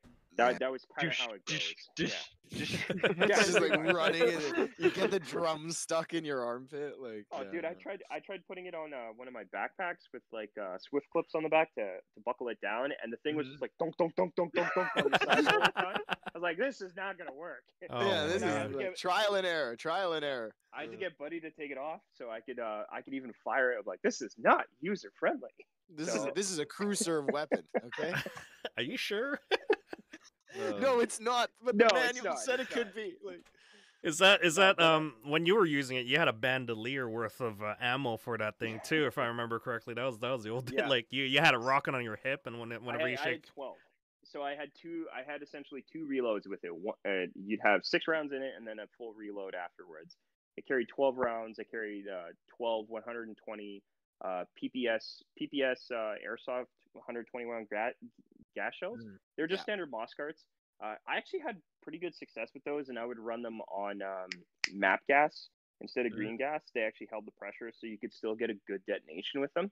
The issue was uh, maintenance with the shells, which is one of the reasons I got rid of them. And then the launcher itself, from time to time, if the spring mechanism, what, I- what I should say is, after a while, once the spring mechanism got weaker, uh, I couldn't get it to rotate properly with all six rounds, and I had to put in five instead just to get it to function. I was kind of like, oh, okay. So I ended it a up weight changing. issue? I think it. I think it was partly Was weight. something to do with with Yeah, rotating or something. I think so, Yeah. but the spring itself, because it's made of polymer, obviously it's not like the real one where it's made out of aluminum and steel. So when you crank that thing, you know, it's Gets worn down a lot easier. Yeah, the airsoft one I think gets worn down over time. So I replaced the spring and ended up selling it, and, and it worked fine at the time. It was a cool launcher to have. Uh, I didn't Mhm, have anything mhm. against it, and at the same time, like maybe I'll get another one, but I haven't gone back to like So this the, these are uh, these are MGL ultra system. rare, I'm guessing, in terms of Well, uh, it's a finding it. It's a novelty, right? Gotcha. It's the like la- novelty The, item. the last time I Well, saw actually, you can hunt was you can hunt one down. 007 has one in stock right now if you Mm. want to. It's like 250 Yeah. bucks. See, guys, 007. Got coming coming in for the yeah, com- Right. coming in for Coming the, in uh, clutch uh, over Those But yeah, Calgary but- guys. Yeah. But, uh, but just uh, pointing out though, the last time I saw launchers like this, right? The place where I saw launchers most of the time was actually at Badlands. You know, when uh, paint, paintball was really, really popular. Sorry to say. really? Um, but ba- Badlands is gone now locally, so there goes the Badlands gone? launchers. Yep. Yeah, they gone. yeah they closed down in New West. There, they had their shop there for the longest time over on Columbia Street, and uh, unfortunately, I guess uh, times got rough, and uh, yeah, Mm. they uh, closed. I think last year, December. Yeah, last year. Yeah. Yeah. So. Okay, I guess uh, we'll move on here. Um, the Russians now have different launchers: GP25, GP30, GP34. Mm-hmm. Um, rare back then, yes, but now it's coming up to be like a popular one for the Ooh, AKs. Yeah, I'd say And I'm rare. seeing I'm see, I'm seeing them more often now. Can can't you buy them as Really? a set off of Evike? Uh, yeah, I'm. s- I think you can get them from some places, but they're still pretty rare in terms Is- of like are how many Okay. you can find. Yeah, they're well, they're hard find. expensive, are they not? Uh, uh, no, they're not much more than a two. oh Doesn't CYMA make them as well? Okay. Uh, I think. I, no, I think D Boys is the only D Boys and Oh, King okay. Arms are the only two, as far as I'm Uh, aware, that D-Boys and King manufacture Arms, them. alright. The King Arms one is the one that everyone wants because it uses standard 40 millimeter shells. It's the GP30. Uh, But the uh, the D Boys one is proprietary with the VOG shells and avoid it if you can. It looks cool, but you can't get good shells. so for it, what you're saying is, um, Yeah. if you're going for the shell types, go for standardization. That's most common, which is the 40 Yeah. millimeter shell. Because if you're going to get into the VOG type shells, then you have to get a specific shell to Mhm. fit into the uh, Yeah. the launcher itself. Sure, yeah, It's not- it's not even- proprietary. At, at- at that point it's it's for immersions only it's not really worth it because you can't really get it to function well enough i i'm kind of the guy that likes 203s and grenade launchers so i try to find the best of both worlds where it looks good and it's also practical too so getting something that's kind of universal generally speaking is a little bit wiser you know what i mean Yeah. especially when you're limited on shells Okay. Like, are Yeah. we ever gonna see an AK in your hands, or is that just not ever gonna happen? Mm. yes it will happen but it'll happen. probably be a, it'll probably be a Khyber Pass AK or like uh, uh, I'm the Elysium thinking- AK. I- just some, I- just I'm- something like modded out with all But- Zenitco parts on it. Yeah, not, not, not even his his me- it's gonna be a m- with a Magpul uh foregrip on it. More no. Magpul It- it's Wargrip gonna it's, it's gonna it's, yeah. it's gonna Yeah, have yeah. M-LOK. Knit. Yeah. Gun is fine. It's gonna have M-LOK uh, rails, Rails. on it. No, no, no. Yeah. Honestly, guys, if you're gonna get an AK, get the classic first, and then move your way up. All right. Po- Poi, Yeah, Poi, yeah. do me do me a favor and look up uh, Sweat 13 AK Which because one? that's probably what I'm gonna build. Uh, Sweat or Siret 13 AK. Can you spell that for me? Can I get can I get can I get a To, Uh, just type in IDF AK. I- ID, IDF I- ID, IDF AK? Okay. ah. Look, look, we don't speak we don't speak Hebrew, okay? I'm sorry. All right. Uh, I see it here. there's a picture of a bunch of dudes coming out of water with one, and it's got like a folding stock and a Meprolight on it and all that cool stuff. This is what you're talking about. Okay. so yeah, it's- yeah. it's that's got like a probably what I'm fab defense uh, rear butt stock with the. No, it's That not even fab, me- man. No, That's not. that's like OG. That's like uh, that one is. That's uh, That that's hot. I'm not gonna like, lie. Oh, okay. So looking look at at the wrong one then. That just There's gave me the that- hardcore raid Tarkov vibes. I'm, I am. I'm, I'm looking at this right now. It's like I'm gonna like, build this one later. So there's Like there's like an Nikolai, old- we need to go do Like that? like- Is it that one? Super. Hold on, hold on. Let's see if it loads. Yo, that looks futuristic as hell. Whoa, that's an AK. That's an AK. Yeah, it's an AK. Damn. that It's an guy- AK. Ergo bonus out the max. Yeah, so I'll probably build something along that line, or I might Ah. go for more the classic, where um, Sayat 13 took Galil stocks and they'd hack off the rear and then put it onto an AKM. They'd uh, basically make a custom uh, rail mount and then put a Mepro 21 on the rear. So I don't, I don't know, man. Like I'll build something pretty cool out of it if I if I get my hands on one from uh, LCT anytime soon. But it won't have a grenade launcher. Going back to what we're talking about. yeah. All right, let's get back into the topic here. Um, cool AK though, but um, yeah, let's let's Yep. get back into the topic. The the last sort of uh, uh, we already talked about it, the Mark 19 cost a lot. I Mhm. think it was seven grand for that one. Um, Oh my god! if someone Yeah, wants good to really really do a crew serve weapon sort of kit on top of you know like uh, a, t- a rocket team already and as well as uh, a, an m2 team you know you got tripods already you might as well include the uh, mark Well- 19 with it right so boy, boy, you need Oh to market God. this to someone with a vehicle technical because all you can say is, look, you're already 30 grand in the hole. Why not just get another 10? Why not? Come on. add let's- that let- vehicle in there let- let's go What, look, que- look, what's going question- on here, guys? toyota question- Hilux let's go The question you got to the question you got to ask is, will it have an orange tip? Mm. Uh, For seven then- grand, And better same- not. It better- Yeah. I was gonna say, like, yo, this better be a replica as hell. yeah. Oh, well, dude, I mean, if it's gonna be if it's gonna be an Mark 19, and if it's gonna be like the real one, it means you got to reef on the cocking handle to get that thing to cycle the Mhm. first Oh, round, exactly. and then. But here, here's the problem: the real one relies on the gas exchange system from the re, from the recoil from the 203, which is uh, a slightly different gas 203. It has a larger charge. You, fun fact: you can't use Mark 19 rounds in 203s. If you do, your 203 goes kaboom. Oh, do you, oh, do you go kaboom? No, you don't. But your But 203 goes kaboom, and your kaboom. hand goes kaboom. Oh, So I- I posted up- i posted up the photo of uh, the mark 19 for airsoft it does have that orange tip so there you go No. Oh, get, get out. Okay, there was don't ever buy it. I don't even want to see it anymore. No, no. Anybody's gonna buy I'm it. actually interested it in how that works, me. though. Well, I mean, it would have to. You'd have to have some sort of mechanical uh, system to assist it, like probably like plug and play battery to cycle it, Yeah, because airsoft probably have- grenades have, yeah. no recoil or like no gas system to power It's it back. that, or Yeah. it's, It's- like it's the gonna ha- most expensive Springer that No, I've no, ever. so you're basically having to cock gonna that thing all the time it- every No, it, it's gonna it, the racket. it's gonna have a shitty Chinese motor that's gonna be like,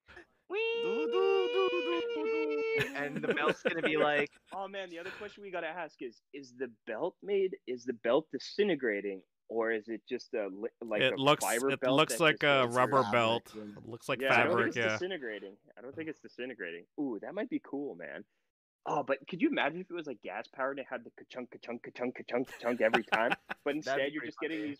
You're getting this Like really little crappy, like sprays. BB spread. like, I mean, Or- guys, that would be.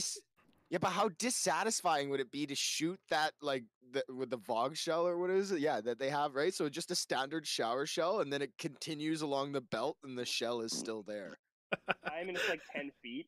Or you just put all AI 40 mics in it, and all you hear is burp, burp, burp, burp, burp every single time. Oh It's like man, 10 this eight, is- 10 Man. going just hurts, man. Just hurts. but that's gonna be an expensive purchase so but cool but expensive If anybody with the wants to purchase one, let me know. I'll pitch in. Yeah. Um, as far as um, like mo- uh, motor systems go, uh, we're talking about motor systems now. Um, there are systems that are homemade um, air pressure launchers. Um, you could launch smoke Yeah. grenades. Uh, you could launch uh, um Mortars. mortars. It's almost like a potato launcher. Um, I know um in Legio you guys had that system as well. Like, Mhm. this is going beyond sort of grenade launchers. It's Kinda still ha- sort like of handheld. Yeah. I mean it's it's sort of still in the same realm. Yeah. I mean we're kind of cusping on artillery now, but uh, the original mortar system that Le- Legio had set up was uh, it, it was designed spec- excuse me specifically to use uh, oh gentlemen I think it's time for a sip rep. oh again. All right. Hey, these are important. Stay hydrated Yeah. Oh yeah. and work on your fitness. Okay. So getting back to it, uh, the original Legio mortar was designed initially to use tag rounds. So our whole idea was we would take it down to MSW or to an event, or even up here at an Omega event if we had tag rounds, was to fire Reaper rounds and have them fall over onto a target and then detonate in the air, Mhm, basically creating air burst effects similar to a mortar. Yeah. Uh, that didn't yeah that didn't end up happening we never we never got to test with tag rounds but we did find a use out of them firing uh, Enola Gaye smoke grenades so at omega games we would either use it to use it as a smoke screen or in some games we would use it as a gas attack Uh, nerve gas drop- attack. Yeah. Mm. yeah we would drop That's green cool. smokes as nerve gas to Mm. clear out a group of players out of an area basically You guys are I mean, pretty you see- accurate with it too when you were launching that damn thing. Yeah, so I have uh, I have the PSI charts on my little uh, my little warboard that I carry from Mayflower, and each PSI was uh, dialed in specifically with a certain set range. We had it down to increments of five and ten meters in terms of distances. I ended up looking at it last night just to, to go through it again, and I've never gotten rid of it. I still keep it uh, Keep for the it, day man. that That's good stuff. Yeah. yeah. Mm. for the day that that Craig decides to come back and go, hey Dave, you wanna want to do the mortar team thing again? And I'd, I'd be all over it, man. but it was it was cool because uh, we could set the pressure on the actual uh, air through the air canister on the bottom, and then you'd fill up the tank, drop it around, close the valve, fire it off, and then it would either fall into its target or wouldn't. You obviously had somebody spotting, and it would be like uh, lift by like five psi, and it would like go up a little bit and then drop it again, and it would land right on the target. It was a really really good system, and uh, Craig Craig uh, talked about um, shrinking it down and making it smaller, and even potentially like selling it off. But I don't I don't ever think that it came around to making it uh, like commercially available. But I mean, yeah. yeah, if if if they ever want to again for Canada friendly mortars, that would be great. I know Tag has created a mortar system that actually works really well. They're well. trying to. They're Mhm. trying to. Yeah. Yeah. Well, I Did- mean, it, it looks Didn't like it's in the Novritsch final test it as well? They had a like he did have a teaser video, but I mean, Yeah. again, guys, it's it's it's. How many it the same- times did they Let have it be Yeah. subject to scrutiny because something that that that teases you like that, well, they're only going to show you the good. Yeah. And Was Yeah. it the was it the same one? Was it the tag one or was it the Zoxno one where you used I- the water would- and it like the water balloon? it would be European at that point, wouldn't it be? For that? Yeah. Yes, yeah, because it would be a European company that they would be dealing with. and But I know- I know Taggin is working it on was it. The Taggin one, I think it was Yeah. the Taggin. Okay. Then it would be pyrotexis was- at that point, but we'll get into that when we get into uh, Yeah. ammunition. Um, Ammunition, yeah. Yeah. Um. As far as uh, I guess I don't really want to dive into artillery uh, attack. You had something along the lines of was wasn't there a Yep. group or some sort? Oh yeah, well, so if anyone's interested to take, you know, grenade launchers or uh, airsoft artillery or Like homemade stuff? launchers, yeah, and well, just anything in general. There's like always groups out there, just like the radio groups and stuff like that, um, called airsoft artillery. If you look it up on Facebook, um, they so I specialize in this kind of stuff. There's a couple people out there who are trying to make things commercially available. I know one thing that I'm looking at specifically is the RPG 29. Um, there's this guy that's making it commercially available. Um, obviously, um, first I gotta Questionable if it'll be in Canada. yeah, Yeah. but um, looking at just because of how it looks on the outside, it looks very, very realistic. But the internal mechanisms is like a high spring powered system. But Yeah. he also said Yeah. that it works with tag and run. So Yeah, I, I, I actually looked it up uh, Mhm. when you mentioned it, and uh, his system his system's really neat because you have a cocking lever and you have to cock the internal firing pin, so it Exact- detonates the tag round, but it's like front Mm. breech load, and you put it in and then it locks, and then you can fire the tag round. So it's Mm. kind of like the airsoft um, rocket launchers that have come out in the past, except The instead of being a, ones, yeah. yeah, instead of being a crappy lever, it's an actual cocking system, so you can successfully fire it off. So it, you know, it launches the shell and ignites Yeah. it at the same time. No, no, there's no ignition. It just it um it, basically when you depress it, it fires forward and releases the air or the gas. Oh, then gotcha. The shell goes out. Yeah. Okay. Yeah, and, gotcha. and it's made out of a very robust, um, reliable system. I feel Yeah. like this guy's overbuilding this to make it very how successful. easy it is? How easy is it to cock that thing? If we're talking about like huge amount of pressure to launch. Yeah, Uh, it's like a Something that cross- heavy. cr- like a Well, it's, it- crossbow. it- it's not really that hard, I think, um, because it's No, I think it's I think it's pretty simple. I was looking Yeah. over his cocking mechanism, and I'm pretty sure it's it's similar to the real one, where you have to you have to actually cock the firing pin, and I think all you do is you, you I, I don't know the forward. RPG 29, but you pull it back yeah. and then it cocks the system versus like the World War II sort of Canadian uh, anti-army system was like the boys launcher where you had to take this giant spring, reef it down, put the shell are you on, talking and about the then launch Piat? it. Yeah, th- those pieces of crap. Yeah.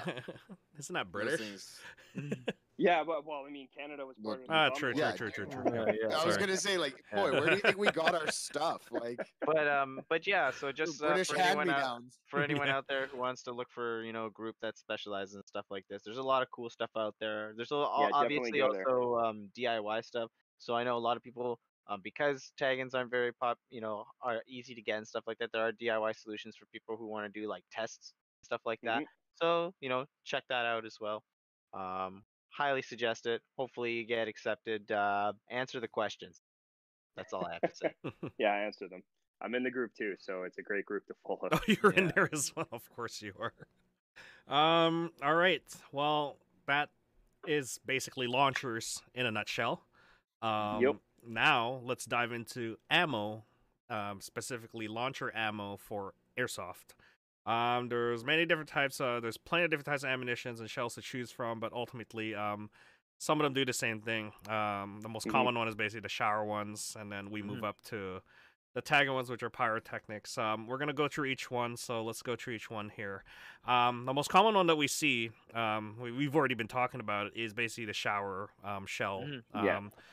Ammunition. Um, the ammunition does not launch, you know, a very large projectile at you. It launches um, BBs at you um, at a certain range, um, depending on how powerful they are. The most powerful that we could get is, um, what is it? The uh, 40 mic.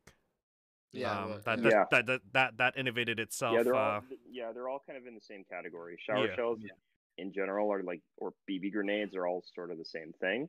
Yeah, and then any, in terms of yeah, the in easiest way a- to define them is anything that's propelled, like a BB that's propelled by gas. yeah, And then the yeah the the downside with them is you have a lot of variation or almost too much in between them because you had like the classic Moscart grenades, which everybody everybody can buy and they're easy to find. They're very inexpensive, and I think the cheapest ones I've purchased before were like twenty bucks a shell, mm, and then they go all the way upwards to a hundred when you're talking about the higher end uh, models or the larger capacity ones, and then when you're talking about like airsoft innovations, you're looking at eighty bucks. a 80 pop, bucks. So Yep. Yeah. yeah. Yeah. So they, they can get pretty pricey, but they all essentially do the same thing. Uh, Moscart shells, I, I'll just say it outright, they're kind of shit. They don't really work very well unless you're using like a high high pressure gas such as CO2 or MAP gas, and they're designed to take it. Otherwise, I would just steer clear of them altogether. And then Airsoft Innovations is your best bang for your buck for a reusable BB grenade that's actually effective and Mhm. you can like it's the one that shoots the furthest the most consistent and it has a, a good effect to it I, i've been using them since ai first came out with them i remember seeing the the really interesting teaser trailer and i think they Oh, released it i think they released it on april 1st if i'm not mistaken they I- did. yeah. yeah i remember seeing it like this is bullshit there's no way this is real and then later on they, yeah. like they came out with it They like, were- i gotta get two of they were testing it- And they were testing it at Siege too, which is a close Yeah. quarter Well, freaking Yeah. they were te- and map. and they sent Dude. them down to the guys down in California, and I just remember the commercial being like, "This is the most innovative i- thing ever," and then Yeah, I everyone in the it commercial was like, "Why did they invent this?"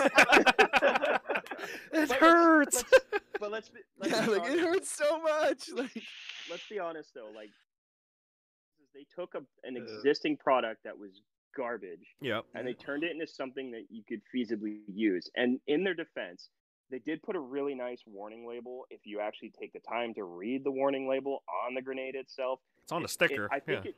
Yeah, I think it actually says "Don't be a dick" or something like that. Yeah, like, yeah, it does. something along those lines. Yeah, But yeah.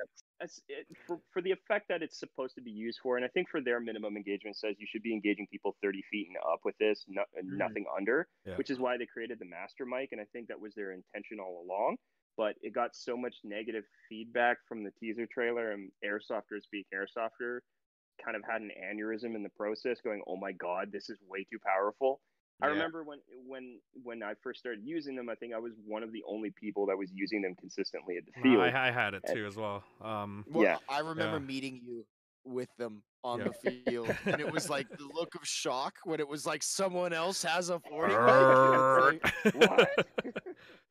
But man, Your like, burr got answered with a burr, and then another burp, burr. and then and then more bursts, and just yeah, and then you're like, okay, I'm everywhere. done.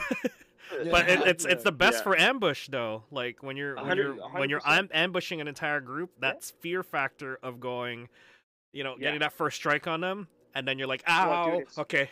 It's bloody. It's bloody loud too. I mean, Yeah. I think I think the funny thing is because I wrote a blog about it a while ago. I think for most airsofters, it's more intimidating hearing it Yep. than actually getting hit down range by it. I mean, yeah, it, it kind of Mhm. hurts. Yep. Quote: You're using tw- uh, what 0.2 grams. I, I've never Our used anything. fields heavier use than are You yes, should point two. be. Everything using- should be Yeah. point two Point grenade. two Anything with a grenade or a launcher or projectile should be Uh, with Yeah. point two. because- But I want to hit further, sir.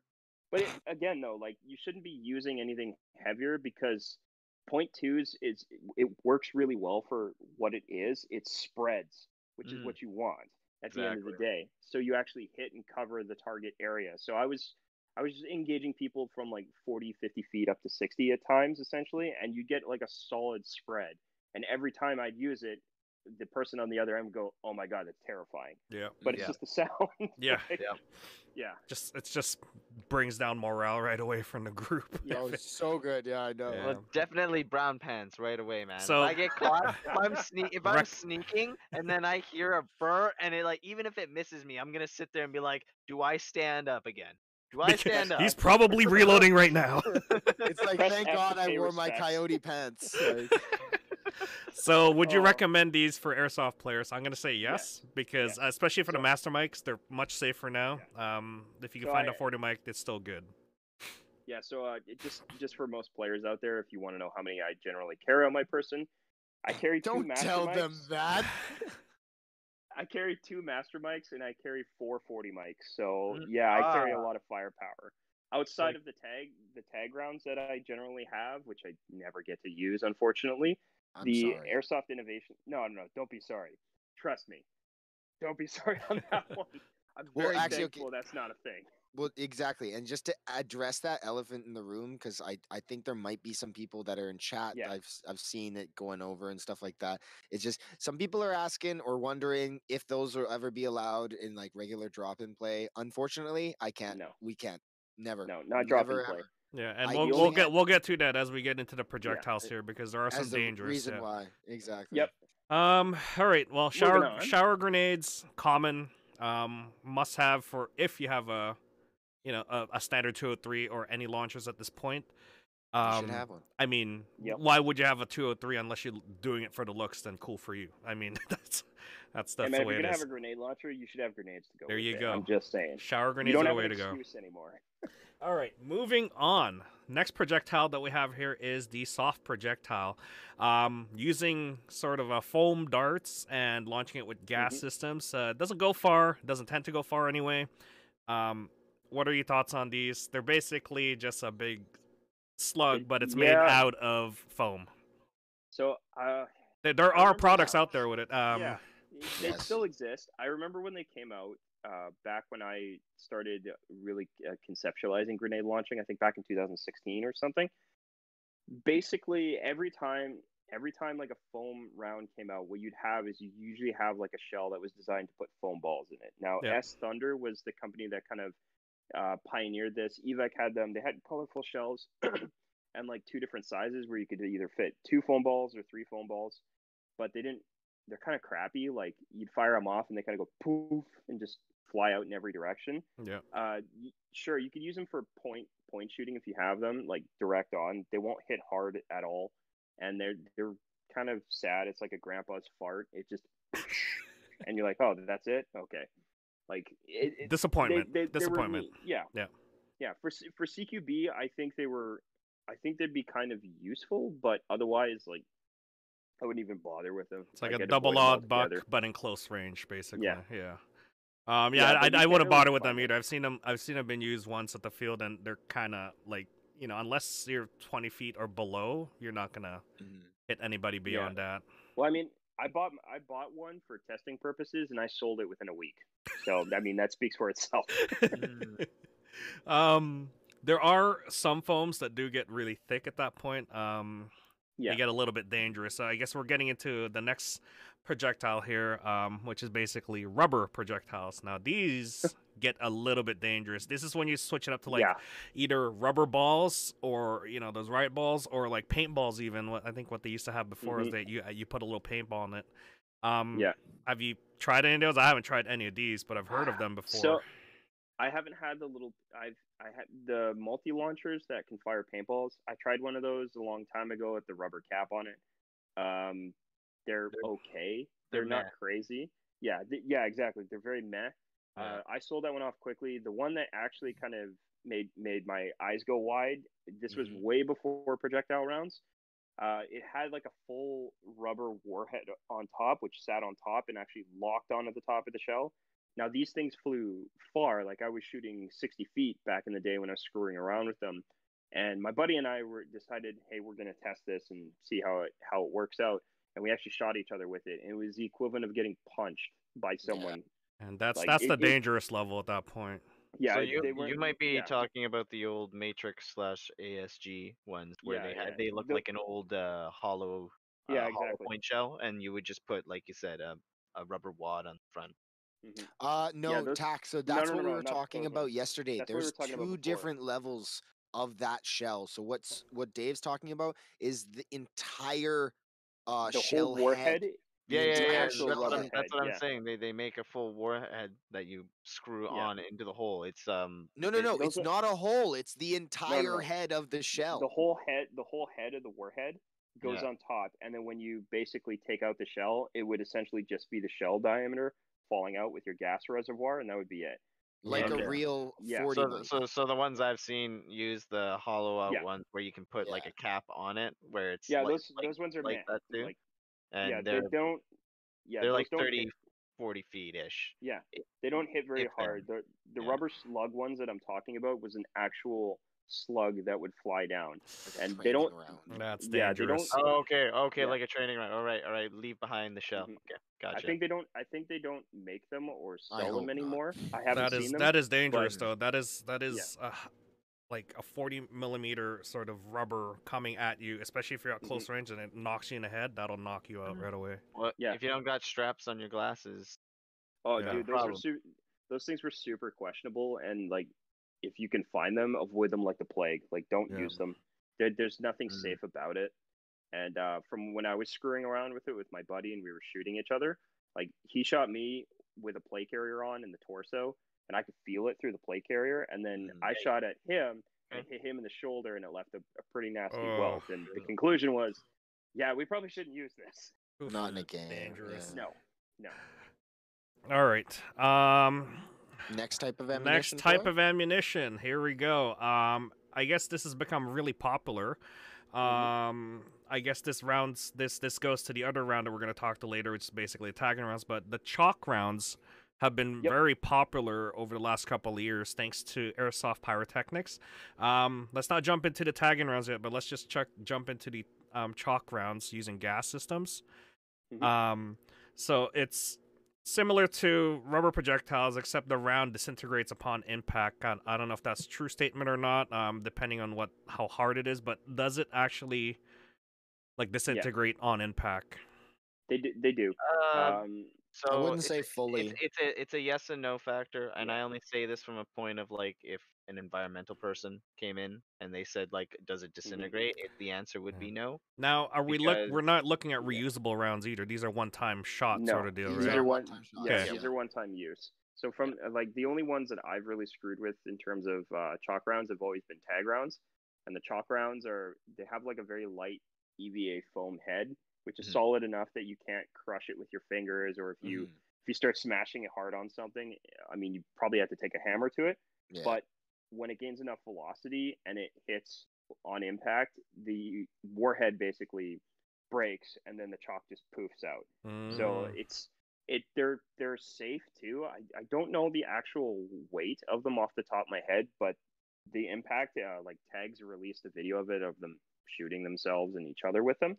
It won't Mhm. actually hurt like hurt hurt you, but they hurt obviously. But they're not designed to shoot people for crying out loud. So every time I've gotten the question when I was kind of But noodling around with it, or when Elliot asked me to demo it, it's not designed to shoot a person. It's But if it to- did, it wouldn't hurt. it wouldn't yeah bad. obviously obviously wouldn't maim you in any way which is the important part too because at the end of the day like safety in airsoft is kind of paramount when it comes to this type of thing but these are more for like shooting at vehicles or structures or Yep. marking a target which is the initial idea yeah Yeah. exactly exactly. but even with a even with a chalk round like you wouldn't ideally want to shoot at a group of people because you have to hit some sort of hard impact Uh, i uh, use well, it for training purposes most I people are actually wish- pretty well most people are actually pretty uh honorable with that uh Yeah. aspect of the game because In most of the events, game At events, and most- Yeah. like that. Yeah, that's because you're shooting at people who are the same Mhm. like mind of you like if they see a chalk round go up 10 feet from them they know that's an area effect weapon and they're gonna let everyone know around them Oh, like man. hey i gotta Yeah. i gotta go to a game then that actually you'll has you'll love it dude when Yeah, you finally yeah. go People who But- take it seriously, it, it can Mhm. be a fun tool. to- Yeah, for me, for me, I initially bought them more for training because uh, the pecker rounds that I had, which were training rounds, uh, you can't see past a certain distance, so you shoot at the target, and all you'd hear is either a dink or a no dink, and you're like, oh crap, I gotta go find it. now I gotta go find it That's Yeah. reusable, right? That's reusable. Gotcha. I, Yeah, for, it is. Re- for me, I reusable to a wish degree. the chalk rounds got to a usable level, sort of, in like not at Panther, but like in airsoft per se. Because for a room clearing thing, I would love Mm-hmm. Oh, to that would be. it. and and, oh, and, dude, and that'd be great. right. And I'm just saying from a perspective of you're not aiming it at a person, right? No. You're trying to clear the room. That means you're looking at it, you're shooting the wall there, but everyone's under the understanding that if it hits inside and Mhm. it disintegrates, that you're pretty much d- that's done an explosive yeah, Yeah. exactly. Yeah. right? And I wish we could get to that level, but unfortunately, there's just so many variables around it when it comes to just the legality of it. When it comes down to it, that uh, Well, I can dive into that uh, if you want me to, because it's int- it's interesting we talk about this because when I was researching tag rounds and the feasibility of getting them in Canada, because originally like they came in through I think it was Mach One Airsoft.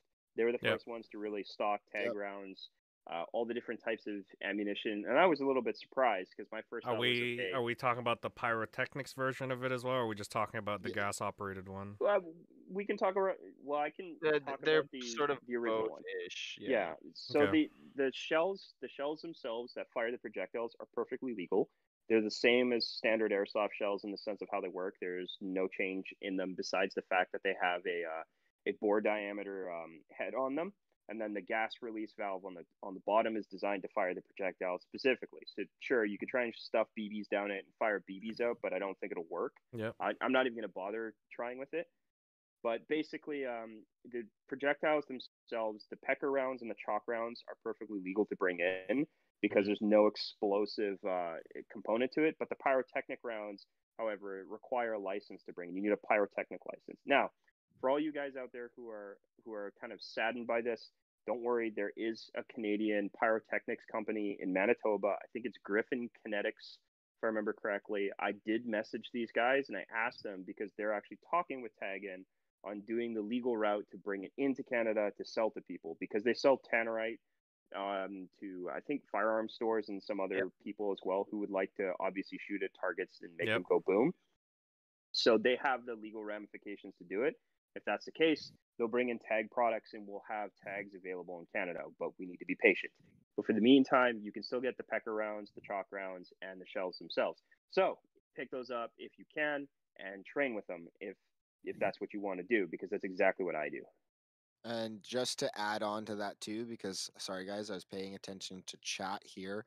Uh, Air Max is asking about the tag and master key rounds. Uh, I'm pretty sure those would just be considered standard shower shells. They might be a little bit more Yeah, powerful. we- Those So, so Yeah. oh I I can clarify uh, that one a little bit. The tag and master key rounds are not compatible with the shells that go into 203s. They're specifically designed for the tag and launchers. the which- MGL three. Yeah, the MG yeah the MGL 36 or their yeah, um, the standard their version of the. AK1. Yeah, yeah. which only works with TAGinn products. So their their idea behind that was was to have a more reliable system. I would love to get one if I can, but they're very so expensive. expensive. Yeah. Like So, a thousand dollars just. Yeah. to Well, get I and mean, uni- and yeah. they're proprietary. You can't Yes, you can't fully, use yeah, standard yeah. shells. You can only use TAGinn products at that point. So you're You have to talking about a dedicated system. Uh, Yeah, because like instead of having, because in my opinion, having the standard shell system is actually more cost effective because Yes. if you It rent is. It is. the It's cheaper. MGL3, it's reliable, right? Mhm. But you're paying, I think it's It's five ten dollars. It's no, it's almost Is it- ten dollars Is it ten dollars for the round that you're plastic? sending. Not the not the round. I'm Oh, talking the about the plastic.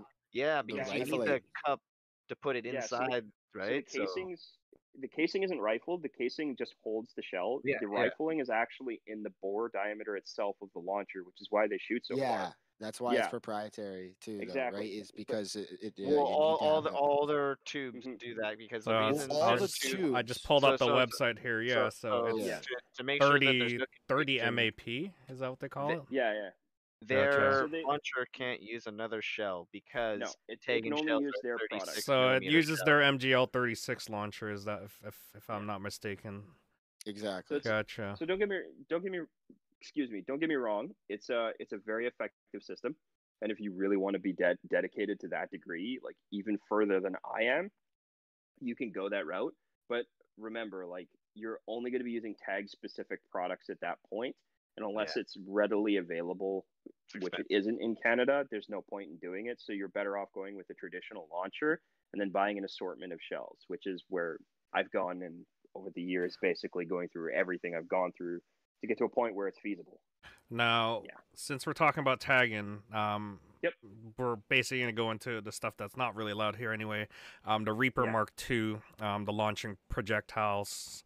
Um, Mhm. that is basically uh, what you guys were talking about previously is a pyrotechnic version of it. Um, it Yes. uses a, a chemical-based uh, launch system, which basically like you hit the fuse, it blows up, and then launches it, Yeah. and then and then the, the Uh, round blows no, up no, no, afterwards, or no, no, no, that's no, uh, no, the- no. It uses it uses a standard system for launching, so you're still using green gas, CO2, oh, okay, Yeah. or HPA. There's no difference on that end. That's that's where it doesn't have any issues. The issue is the round itself has an explosive Yeah, yeah, yeah. in it, which Gotcha. detonates on impact.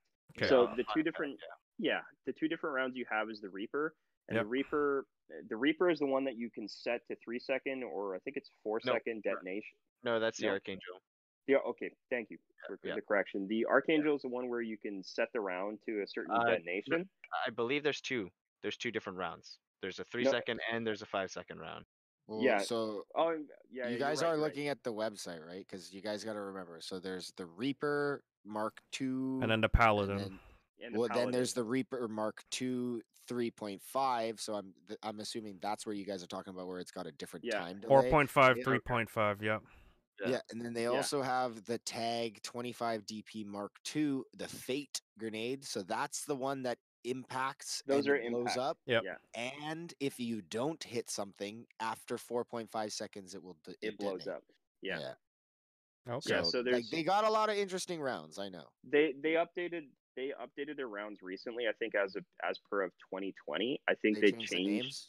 yeah, they changed the names, the model, the diameter of them, and how they launch. Um, so the, they the- they changed the fins. Um, on the Reaper Mark II Yeah. specifically, they changed where the fins were. Um, because I still have a Mark One design on file and stuff like that. yeah. Um, but yeah, they yeah, the through. warhead the warhead's different too. It's not actually Yeah. round. The original one was sort of like a squ- it Point- was it uh, it's a pointed. cone. Yeah, it was yeah, a it was a point cone warhead. Mm, so Yeah, but these basi- rounds are pretty much not allowed um, in No. Canada because of uh, pyrotechnics license.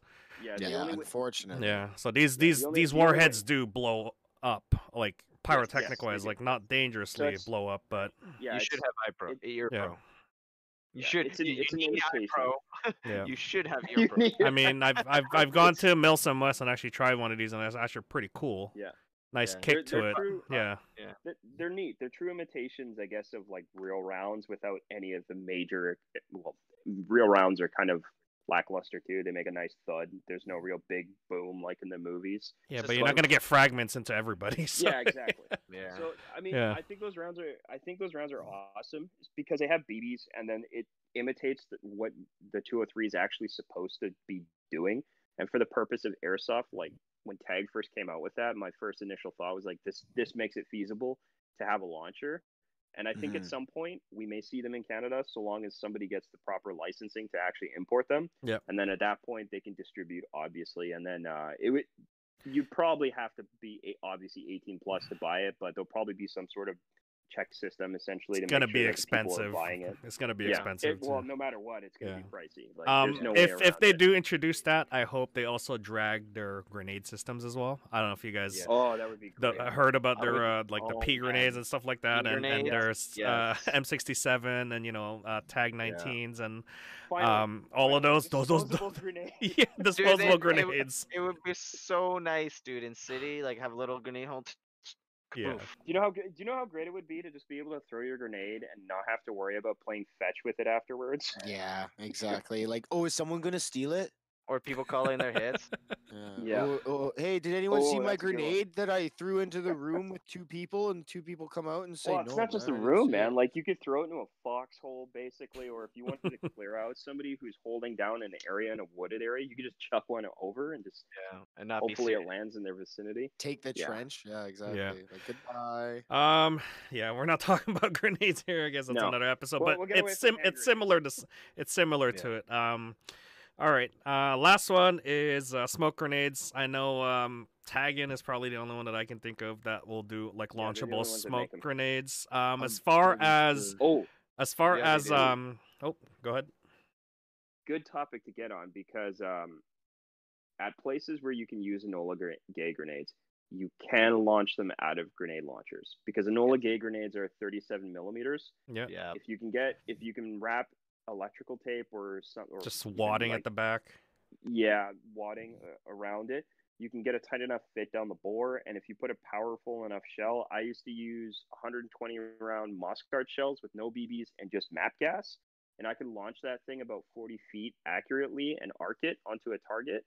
So you can do that with Enola Gaye smoke grenades. It's a fun fact too. And if you have the short 203, the grenade sits flush at the top, so you just pull the fuse and then immediately go boom and fire it off. So it does work.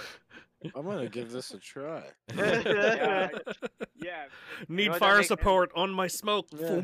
Yeah, I'm just, I'm just saying, if Panther lets me do this one day on the uh, pa- what is it, the old speedball field for testing purposes, I will happily do it and put up a video and show that it actually worked properly. I've seen, But I I've seen, to I've do- seen, I've seen it um done before. Um, a couple Yep. of years ago, like a decade ago, when they were launching it out of their tubes, and those were the longer uh, two or three tubes Mhm. as well. And it was interesting because it could actually get a nice arc to it, and Get then you some- could follow it with the smoke too. it know was good. It was great, man, because you could shoot it further than you could throw it sometimes. Some people most suck at throwing. can. Would have been yeah, oh my perfect for dunes, boys. yeah, yeah, I remember those Oh. days. Uh, F in chat for dunes, guys. I know. Oh God, Um. I guess we'll get into. Uh, I don't have anything else for ammunition for airsoft use for grenades. Um, uh, we'll get into um games. I guess we could just quickly go through this because um, uh, when it gets to the more like tagging rounds, we're looking at milsim, so we'll we'll talk Mhm. about that in a bit. But uh, as far as uh, we've already talked about it in the rules and such, but shower grenades are basically sort of um Yeah. a almost like a like a bird shot at that point when you're going point close. Yeah, it's a shotgun at that Yeah. point. And if you get hit with it, you get hit with it. But there are certain ruling where I remember back then when Panther hosted a big games Mm-hmm. where if you do launch at an angle and then it it goes to an area, a shower, shower showers Yeah. onto an area, the referee would come in and be like, "Hey, you guys are all dead here." Then you know you, you could just walk away. Those are nice think rules to have. Um, those are comical at this point basically There- there really is no no use to it unless you absolutely know for a fact that you've been hosed Yeah. So the only way I could see that happening is if you're using like a 40 mic system and you manage to get out to 60 feet and the rounds land in a complete area on on an effect Yeah. target. So if you're in a foxhole, then yeah, I mean it's kind of hard to we to say. we "Oh, did I test it. Tim. I know Tim from the Airsoft Amigo Mhm. guys did test it out when we had Fortress back then, and we had walls Yep. in front. We had um we elevated it so that um or we angled it so that it would go over the wall and then come down. Anyone sort of right behind the wall won't get it, but anyone Yeah, that that is like in the middle was will get outside it. of it would get hit. Yeah. it, yeah. So But it's it's it's it's hard to call too because if Yeah. you're hopped up on adrenaline and it hits you in the back, you're not gonna. it's you're not pretty gonna weak. It it. it, you, it Yeah. feels like you're hitting the trees and then it comes down on you because Yeah, it's like flaking Yeah. right? So it, it it's one of those things where you can't really simulate a real round coming at you, and then you know there's a it blows Mm-hmm. Yeah. up. But um, that's So that's basically a man. shower grenades um does. Um, if we're moving into more uh sort of chalk rounds and stuff, I know Mhm. it's not allowed at the field, but uh, we were just talking about it where it does make a puff.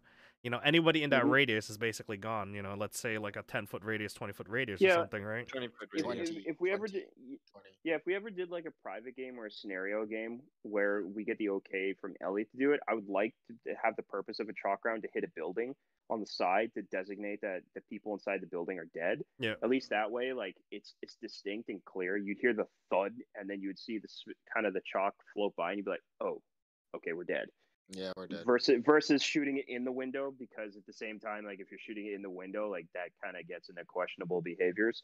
But Yeah, Yeah, that also mean, like- means that when you got have a guy pop up all of a sudden, and then the chalk is on its yeah, way. he takes it. Yeah, he takes it full on in the head. So that's a Cinnamon don't want that. Challenge 2021. ah, gosh. Oh so God. yeah, But, I'm it.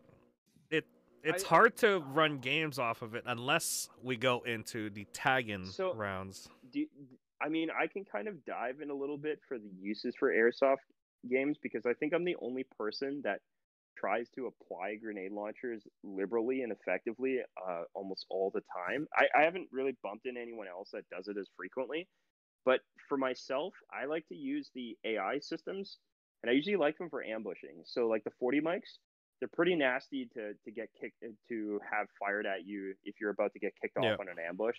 It's it sucks. Uh, for area effect weapons, if you hit people from a flank, you can kind of just like scream a spread and you can hit a large group of targets.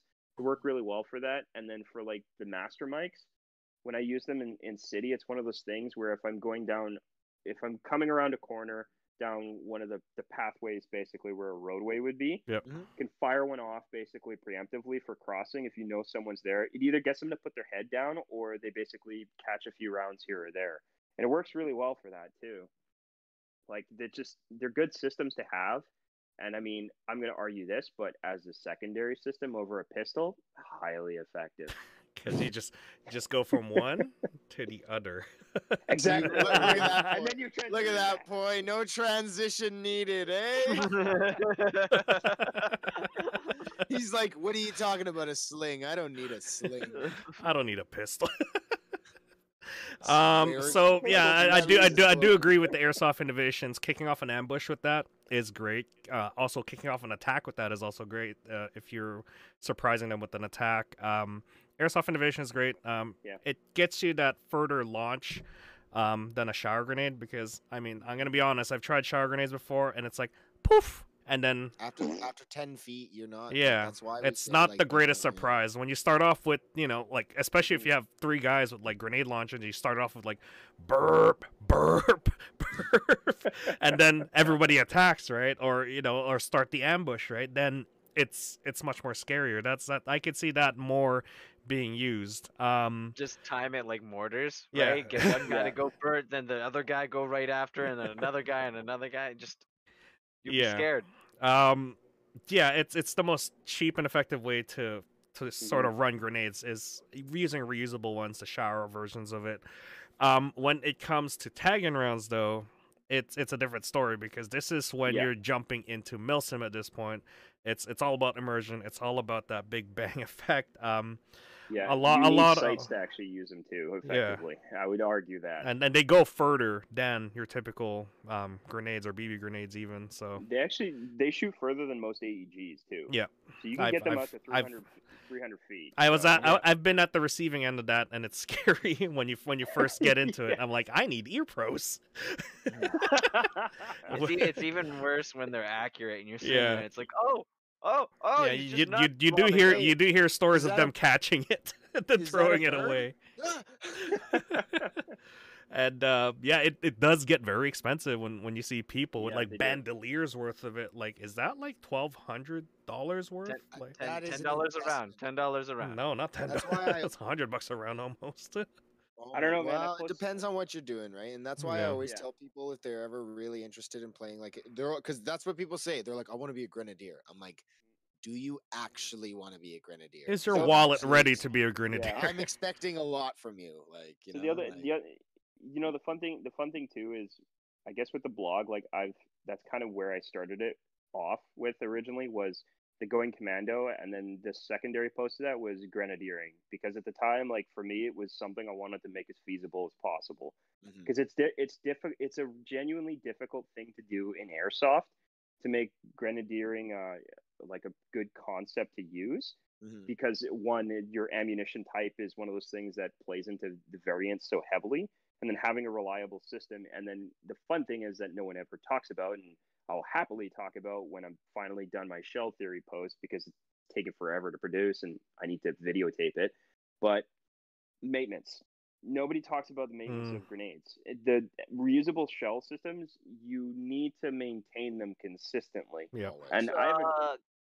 It's yeah, I get Dude, I. I got a great photo um, that I'm gonna post up at some point when I'm done my my final shell theory blog. But it's a photo of my M320 mounted on an M27, and all 12 of the Moscart shells I had disassembled completely because I was doing maintenance on them, and it it was a two hour process for me after like a long, a long maybe like two day event or something like that.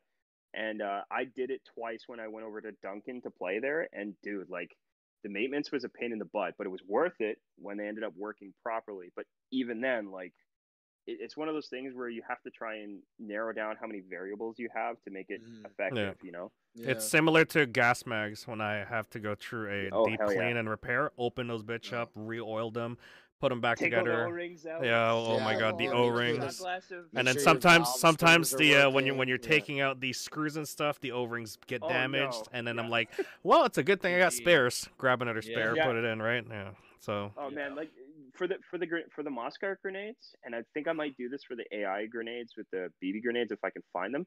I Mhm. used to go to Lordco and pick up an O-ring set of the exact Yep. Yep. i did the same thing too ha- yeah Yeah, I would I would have like around. I think I had a hundred at one point of just O-rings. So when one would go, I'd be like, oh, okay, pop it off, pop Yeah. a new one on, Yep. re-lubricate it, put it back in. So you definitely can repair them, but the amount of effort you're going to put into doing it is extensive. So find something reliable, and if you're going to be a grenadier, yeah, like hit Have me up with money. a message. Have yeah, Yeah. that money. too. Have don't be poor. Yeah. oh That's just not fair. Yikes! Yikes! It's just not Yikes. fair. Yikes! Look, what you're man, I telling got my me- nods. I got my nods and my real IR peck. Okay, and we got my What are you grenade talking launcher about? here. I don't know what you're talking about. totally not that expensive. um so yeah it's like for for airsoft use or game uses uh grenadier role um really shifts the balance of um, especially if you have one on your squad. If you have one on your squad, that's just, that that adds the the sort of the the wall factor to it. Just like having a machine gun on your team, it adds that extra sort of um, um, Fact. not effects. Uh, like Well, it, it about a- adds it adds another two person on one, right? Sort of Well, deal. it's, it's like vers- it's versatility, right? That's Yeah, what yeah. it It adds options. Um, with the eating- gren- with the grenadier, it adds that wool factor right away of demoralizing the other team. Yeah. Um, especially with the machine incre- gun and especially Well, I with the mean, we grenadier. could do that with just shouting. I mean, come on, people. I mean, Yeah. that that's since, like- true. I mean, But I Like, mean, hey, you suck. Like, you look like you can't swim. hey Dave, is that you on the other side? Yeah, you suck. Exactly. Like, hey, Tony. But I don't know. What's your don't know, name? man, like- Ezekiel. Ezekiel. Fuck you. I think with I think with any like dedicated loadout or platform, whether it be grenadier or even referencing light machine gun, Mhm. it adds more like what would you call it? What's the correct word? Depth. Sorry, I'm, I'm losing the sure. Depth is a great way to put it. Actually, it adds more depth to your uh, your ability to. You mean force increase your volume of multiplier, right? Yeah, yeah, Yeah. Thank you. It, it adds more force multiplying capacity to your Mhm. team or to your squad versus like like when we were experimenting with these theories in Legio, we found that having dedicated roles for guys with uh, the ability to increase the amount of force you put out was essential, especially for airsoft. Because sure, you can have the entire team with ARs or AKs and everyone has flash mags or drum mags and everyone's a light machine gunner. But the moment you show up to like a sim or a scenario where you're limited on how much ammunition you can have or Mhm. dedicated roles, it kind of screws with people a little bit. So dedicating to a role makes it really good. I found grenadiering for me was like my bread and butter. It worked really well because one, you can shoot effectively with your rifle, and then two, you have the secondary weapon system for essentially like hitting a group of dudes. And I've I've dabbled in machine gunning too, and it's it's one of those things where there's different role plays to it, but I would say it's the easiest one to adapt to, Yeah. like very quickly And too. it's especially if you really- invest into it. it's really up to your leadership to utilize you well. If he places you at a certain area and then he tells you to, you know, point Mhm. uh, he, he you know, he uses knife hand points there, be like send a grenade there, you know, make them run, right? Make them run, right? You launching a let's say a tagging round, right? And then the projectile explodes. It it adds that shock factor to the other side and then it it makes your other team push up because of the fact Yeah. that they're like dazed, they're confused, they're like, "Oh shit, what the hell happened?" And then you have the advantage at that point, and then you could push up, right? Mhm. It's similar to what I had in in uh, uh, an experience in Milsim West, um, where we had a grenadier and we had um, blank fires on one side. The blank Yep. fires adds a great effect so that it could scare the enemy, and they know that we're pushing up further and further as we Yeah. push up. Well- and then as as the uh, as the tag in um, freaking M67s or grenades went off, as we got closer, we just Mhm. started throwing them, and then the grenade launcher starts going. You see the enemy starts starts to sort of falter or go backwards because a they're losing men, and b they're like, "Fuck, what do we do? We're gonna we're gonna have to you know uh, move up to the rear. Yeah. We're gonna have to move up to the rear to our like hard point, right, where their ammo Tactical and retreat. yeah, where their Well, ammo and stuff is, tools in right? the toolbox, right? Yeah. So I mean, it's it it's it's a system that can be utilized very effectively. And then I guess as the person who wants to employ grenade systems, like if you're going to be a grenadier, you need to dedicate to it. So I know I know guys have talked to me and they're like, "Yeah, I got like two shells. I'm a grenadier." It's like, "No, you're not. No, Like load up, dude. Like you got to need be carrying yeah, minimum like minimum. You I'll need at least minimum. You 12. got to be at least like four to start. And At I carry yeah. eight. Yeah, I carry eight on my person at any given time, and I'm bumping up to at least 15. So Mhm. my goal is to have 15 shells at any given time on my person. So what happens is it caters from the rifle to the grenade launcher, and the grenade launcher technically becomes your primary system, whereas your rifle is sort of your It's the secondary. defensive. Yeah. It's the backup to that system because Exactly. your main role would now be an area effect weapon for your, s- Yep. your squad, right? That's the that's what I was talking about with the depth on like the. It's like the same thing Mhm. with a sports team, right? You want the depth on your roster because yeah, you want to Yeah. have a key player in like you want to have your key players at certain positions, but guess what? Your key players can also do a variety of things. Yeah. So. yeah, but it but it comes down to like your ability to how much ammunition you carry and what you're using it for so it's the same thing where you need to have like varied ammunition because a lot of guys I don't think you can ever have enough. Basically, No. Yeah, eh, no Air Max and, at like, 18, don't buy- no. pump no, up those no. numbers. Let's go.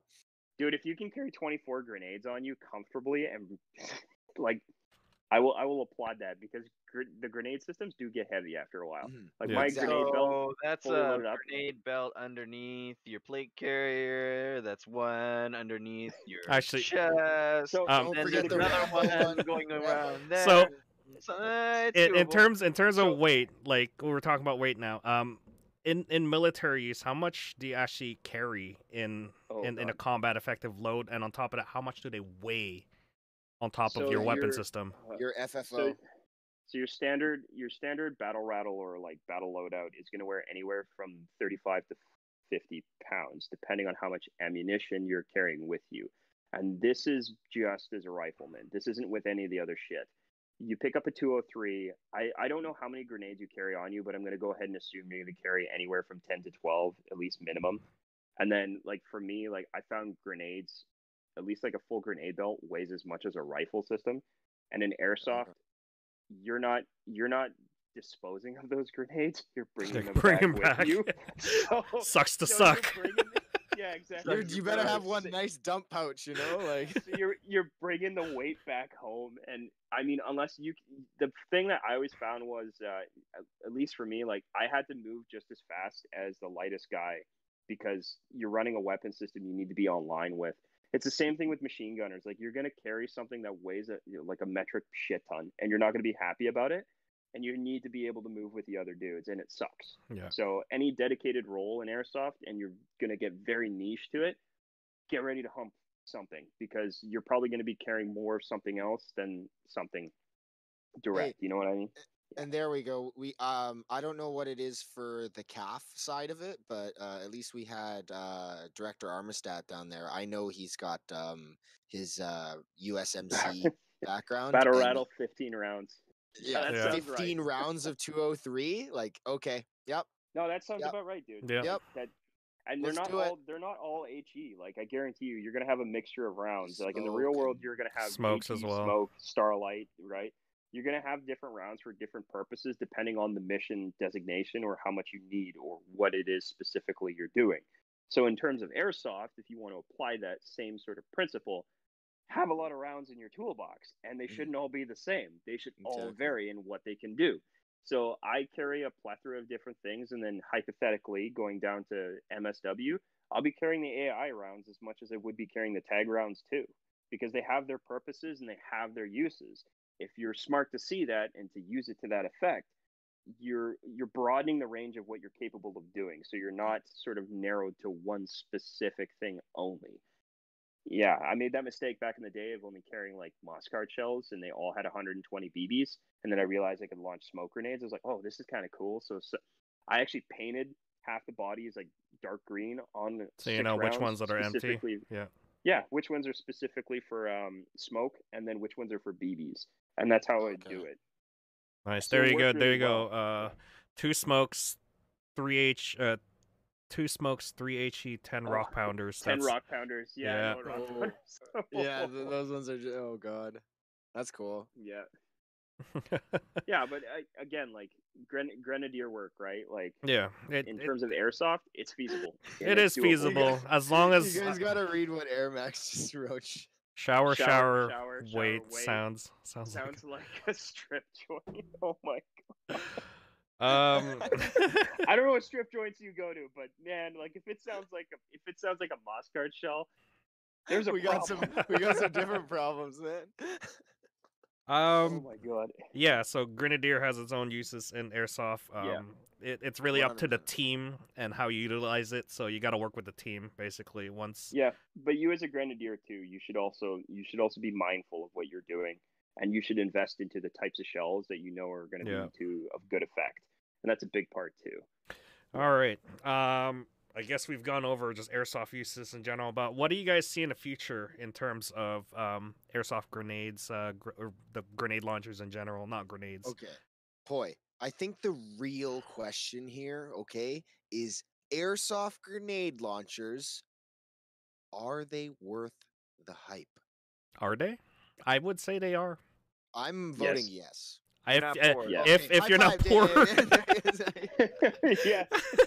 Right, and then and it's like, yeah, I uh, know my as as far as far as cost effectiveness, um, don't get into this area because if if you don't want to spend too much money, I mean, You if thought you your already are, AG was bad. You thought your AG was You're- expensive? Yo, hey, how can I Try- upgrade try my getting in- launcher? try getting into different ammunitions for Wait, Two uh, threes. wait till wait till you guys decide to talk about machine guns, because I can go on for days how expensive that one gets. I don't even want to get into it because mine's still broken. I, I like I like How, how far I- are we into it? Like two grand. I like I like or- what Ironclaw said there. Airsoft is pay to win game.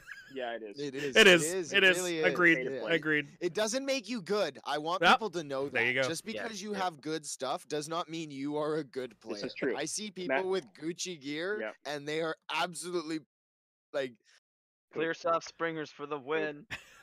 there's Yeah, a guy so- with a clear soft AK and he has been killing it. I just want to Yeah. shout that guy out seriously because like the, the fact he's that he just he slapped well, an 11-1 in there. I just slapped it in there. All right. Yeah, What? but I Max Max 100% right on this, and I think I said it on one of the other podcasts. You can have the Gucciest and the coolest of kit, but you can still suck.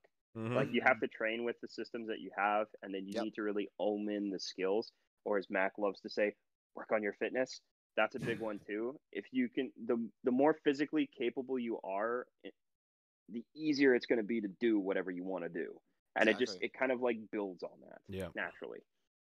All I just I just show up in the kit, okay? I just came here to sling BBs and stack bodies. walk ar- walk around for a bit, look cool with the Uh, 203, walk out of the field. I'm done. Uh, have Yo, you, have you boy, seen, have you you seen my take my Crye? Yo, you want to check out my Crye? Yo, man, this is a Crye plate carrier, bro. Yo, I'll take I know I'll you take your don't dare. picture. I'll take your picture. Come Look, on. Look, It's like, look, did you even pay re- admission? No, I just came to show off this Crye plate carrier. Yo, Look, did look, you know I that a dude got plates in it. shot in this? Yo, real world, bro. Real Oh, world. dude. I got, my, I got my real plates in it. I got my real ballistic helmet. Everything is real on me. My back hurts. No shit, it hurts. Mm. That one is so true. the amount of people that tell me, oh my god. Oh my gosh. Um. Do So- more core. Um. As far as future wise, what do you what do you guys think moving forward? Um. To like, what do you what do you want to see in this uh, sort of a topic that we Ooh. Because Main more mainstream use. Um, I want it Yeah. to be more widely accepted. Um, more people understanding of the system, so that they're not fearful of it. So that people just you know ban it outright because they don't like it or they don't want to understand it or they're like, oh, this person totally got an advantage on again everyone because they have it. Not gonna. Okay. allow I- it, so. Just to just to make a comment on Tack's point to to complement it. There is way too much of that shit going on in airsoft right now. There's too many people getting afraid of new things coming out because it looks scary or it seems dangerous when reality is it isn't. At the end of the day, we're shooting at each other with something. If you're not willing to get shot by something or to have something that's been sort of new and creative and sort of adding more to the game taken away because it scares you, you're not actually helping airsoft. You're making it harder for airsoft to progress and you're making it harder for people to kind of grow in it too. So I'm all for change, especially when you're talking about moving forward and I love new Mhm. products coming out. There's a lot of viability out there and don't get me wrong. Sure, there are some that may be questionable, but most companies that develop products for airsoft, they're safe to use and they do think about it too. Like there's a lot of math that goes into what you're doing and what's coming out, you know? all for that immersion in war games. Exactly. Exactly. Yeah. right? Exactly. Yeah. 'Cause That's what we're in for. day, it's a, yeah. At the end of the day, it's a game. Yeah, it's a yeah, we're playing a contact sport for Christ's sake. So Not right now, COVID. All right. No, no, Not no, right now. No, no, no, no, no, no, no, no, no. it's, it's a BB it's a BB contact sport. It's still Don't cough at your BBs, okay? this is called biological warfare. All right. Well, I think that is it. We've covered a lot in this. Uh, holy cow! It's two hours fifteen. Oh, Here. wow. Yeah. Wow. That's Jesus, wasn't thank expecting you to the um, thank, Yeah. thank you to the uh, 15 or uh, 16 of you guys who have sat through with us this entire time. We Yeah. appreciate you guys. and You uh, guys are the thank you to uh, Schoolboy as well. Um, where can we find you again? Uh, let people know where we can find you. So you can find me on Schoolboy Airsoft, uh, all one word. I know there's one other guy that calls him Schoolboy Airsoft and has a dash in the middle. That is not me. I'm all one word Schoolboy Airsoft on Instagram, on Facebook, it's Schoolboy Airsoft, and on my website, it's schoolboyairsoft.com. So it's pretty easy to find. And if you can't find me on there and you're local, you'll probably find me at the field. I'm pretty Yep. easy to spot.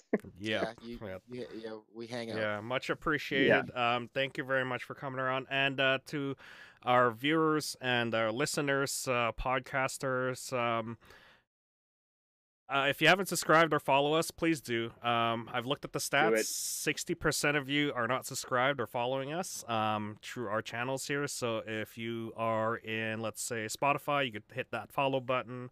If you are in YouTube, you get that subscribe button. You know, if you're in uh, Yep. iTunes, you could hit that follow button as well or subscribe button. Um, yeah, there's we we're we're here Well, to give you some pretty good information on topics, and we would like to share with you know more people. So if you could share it out with more of your friends and stuff or your airsoft buddies, Yeah. Mhm. great. Um, yeah, um, it's been a great topic here again. Thank you, um, It's Yep. real deep David. dive, yeah. real deep dive. it's if a you pleasure. if you guys love these deep dives, let us know down below as well. Um, Mhm. uh, You, you can let us know at the field. Uh, we love to go into these deep dives. We said we promised we'd get into these things. It, it is two hours long, as you can see. Wish we could go further, but some of us have lives to deal with. Um, other than that, if you want us, airsoft, we don't have lives. if you want Yeah. us We're- to, I'm gonna see you all tomorrow. What are we talking about? Like, if you want us to go into more deeper dives, let us know. Um, we'll get into that. But other than that, um, this is Poi. We got Mac up there. hey guys, thanks again for following us on another episode of Down the Rabbit Hole. Mhm. and we got Yeah. Tack down here. Thanks for joining us for episode 33, guys. And we got David down at the corner. Pleasure being on board. Make sure to smash that like button, share, and subscribe. There you Give it a go. thumbs up. And uh, you know, uh, if you guys can push Schoolboy into making his own YouTube channel, that'd be great. I'm working on. He's like, oh, I already do so much work. He's like, oh. All right, I want guys. more. All right, Alright, we'll see you guys later. guys. Bye. Take care, Have a great Goodbye. night.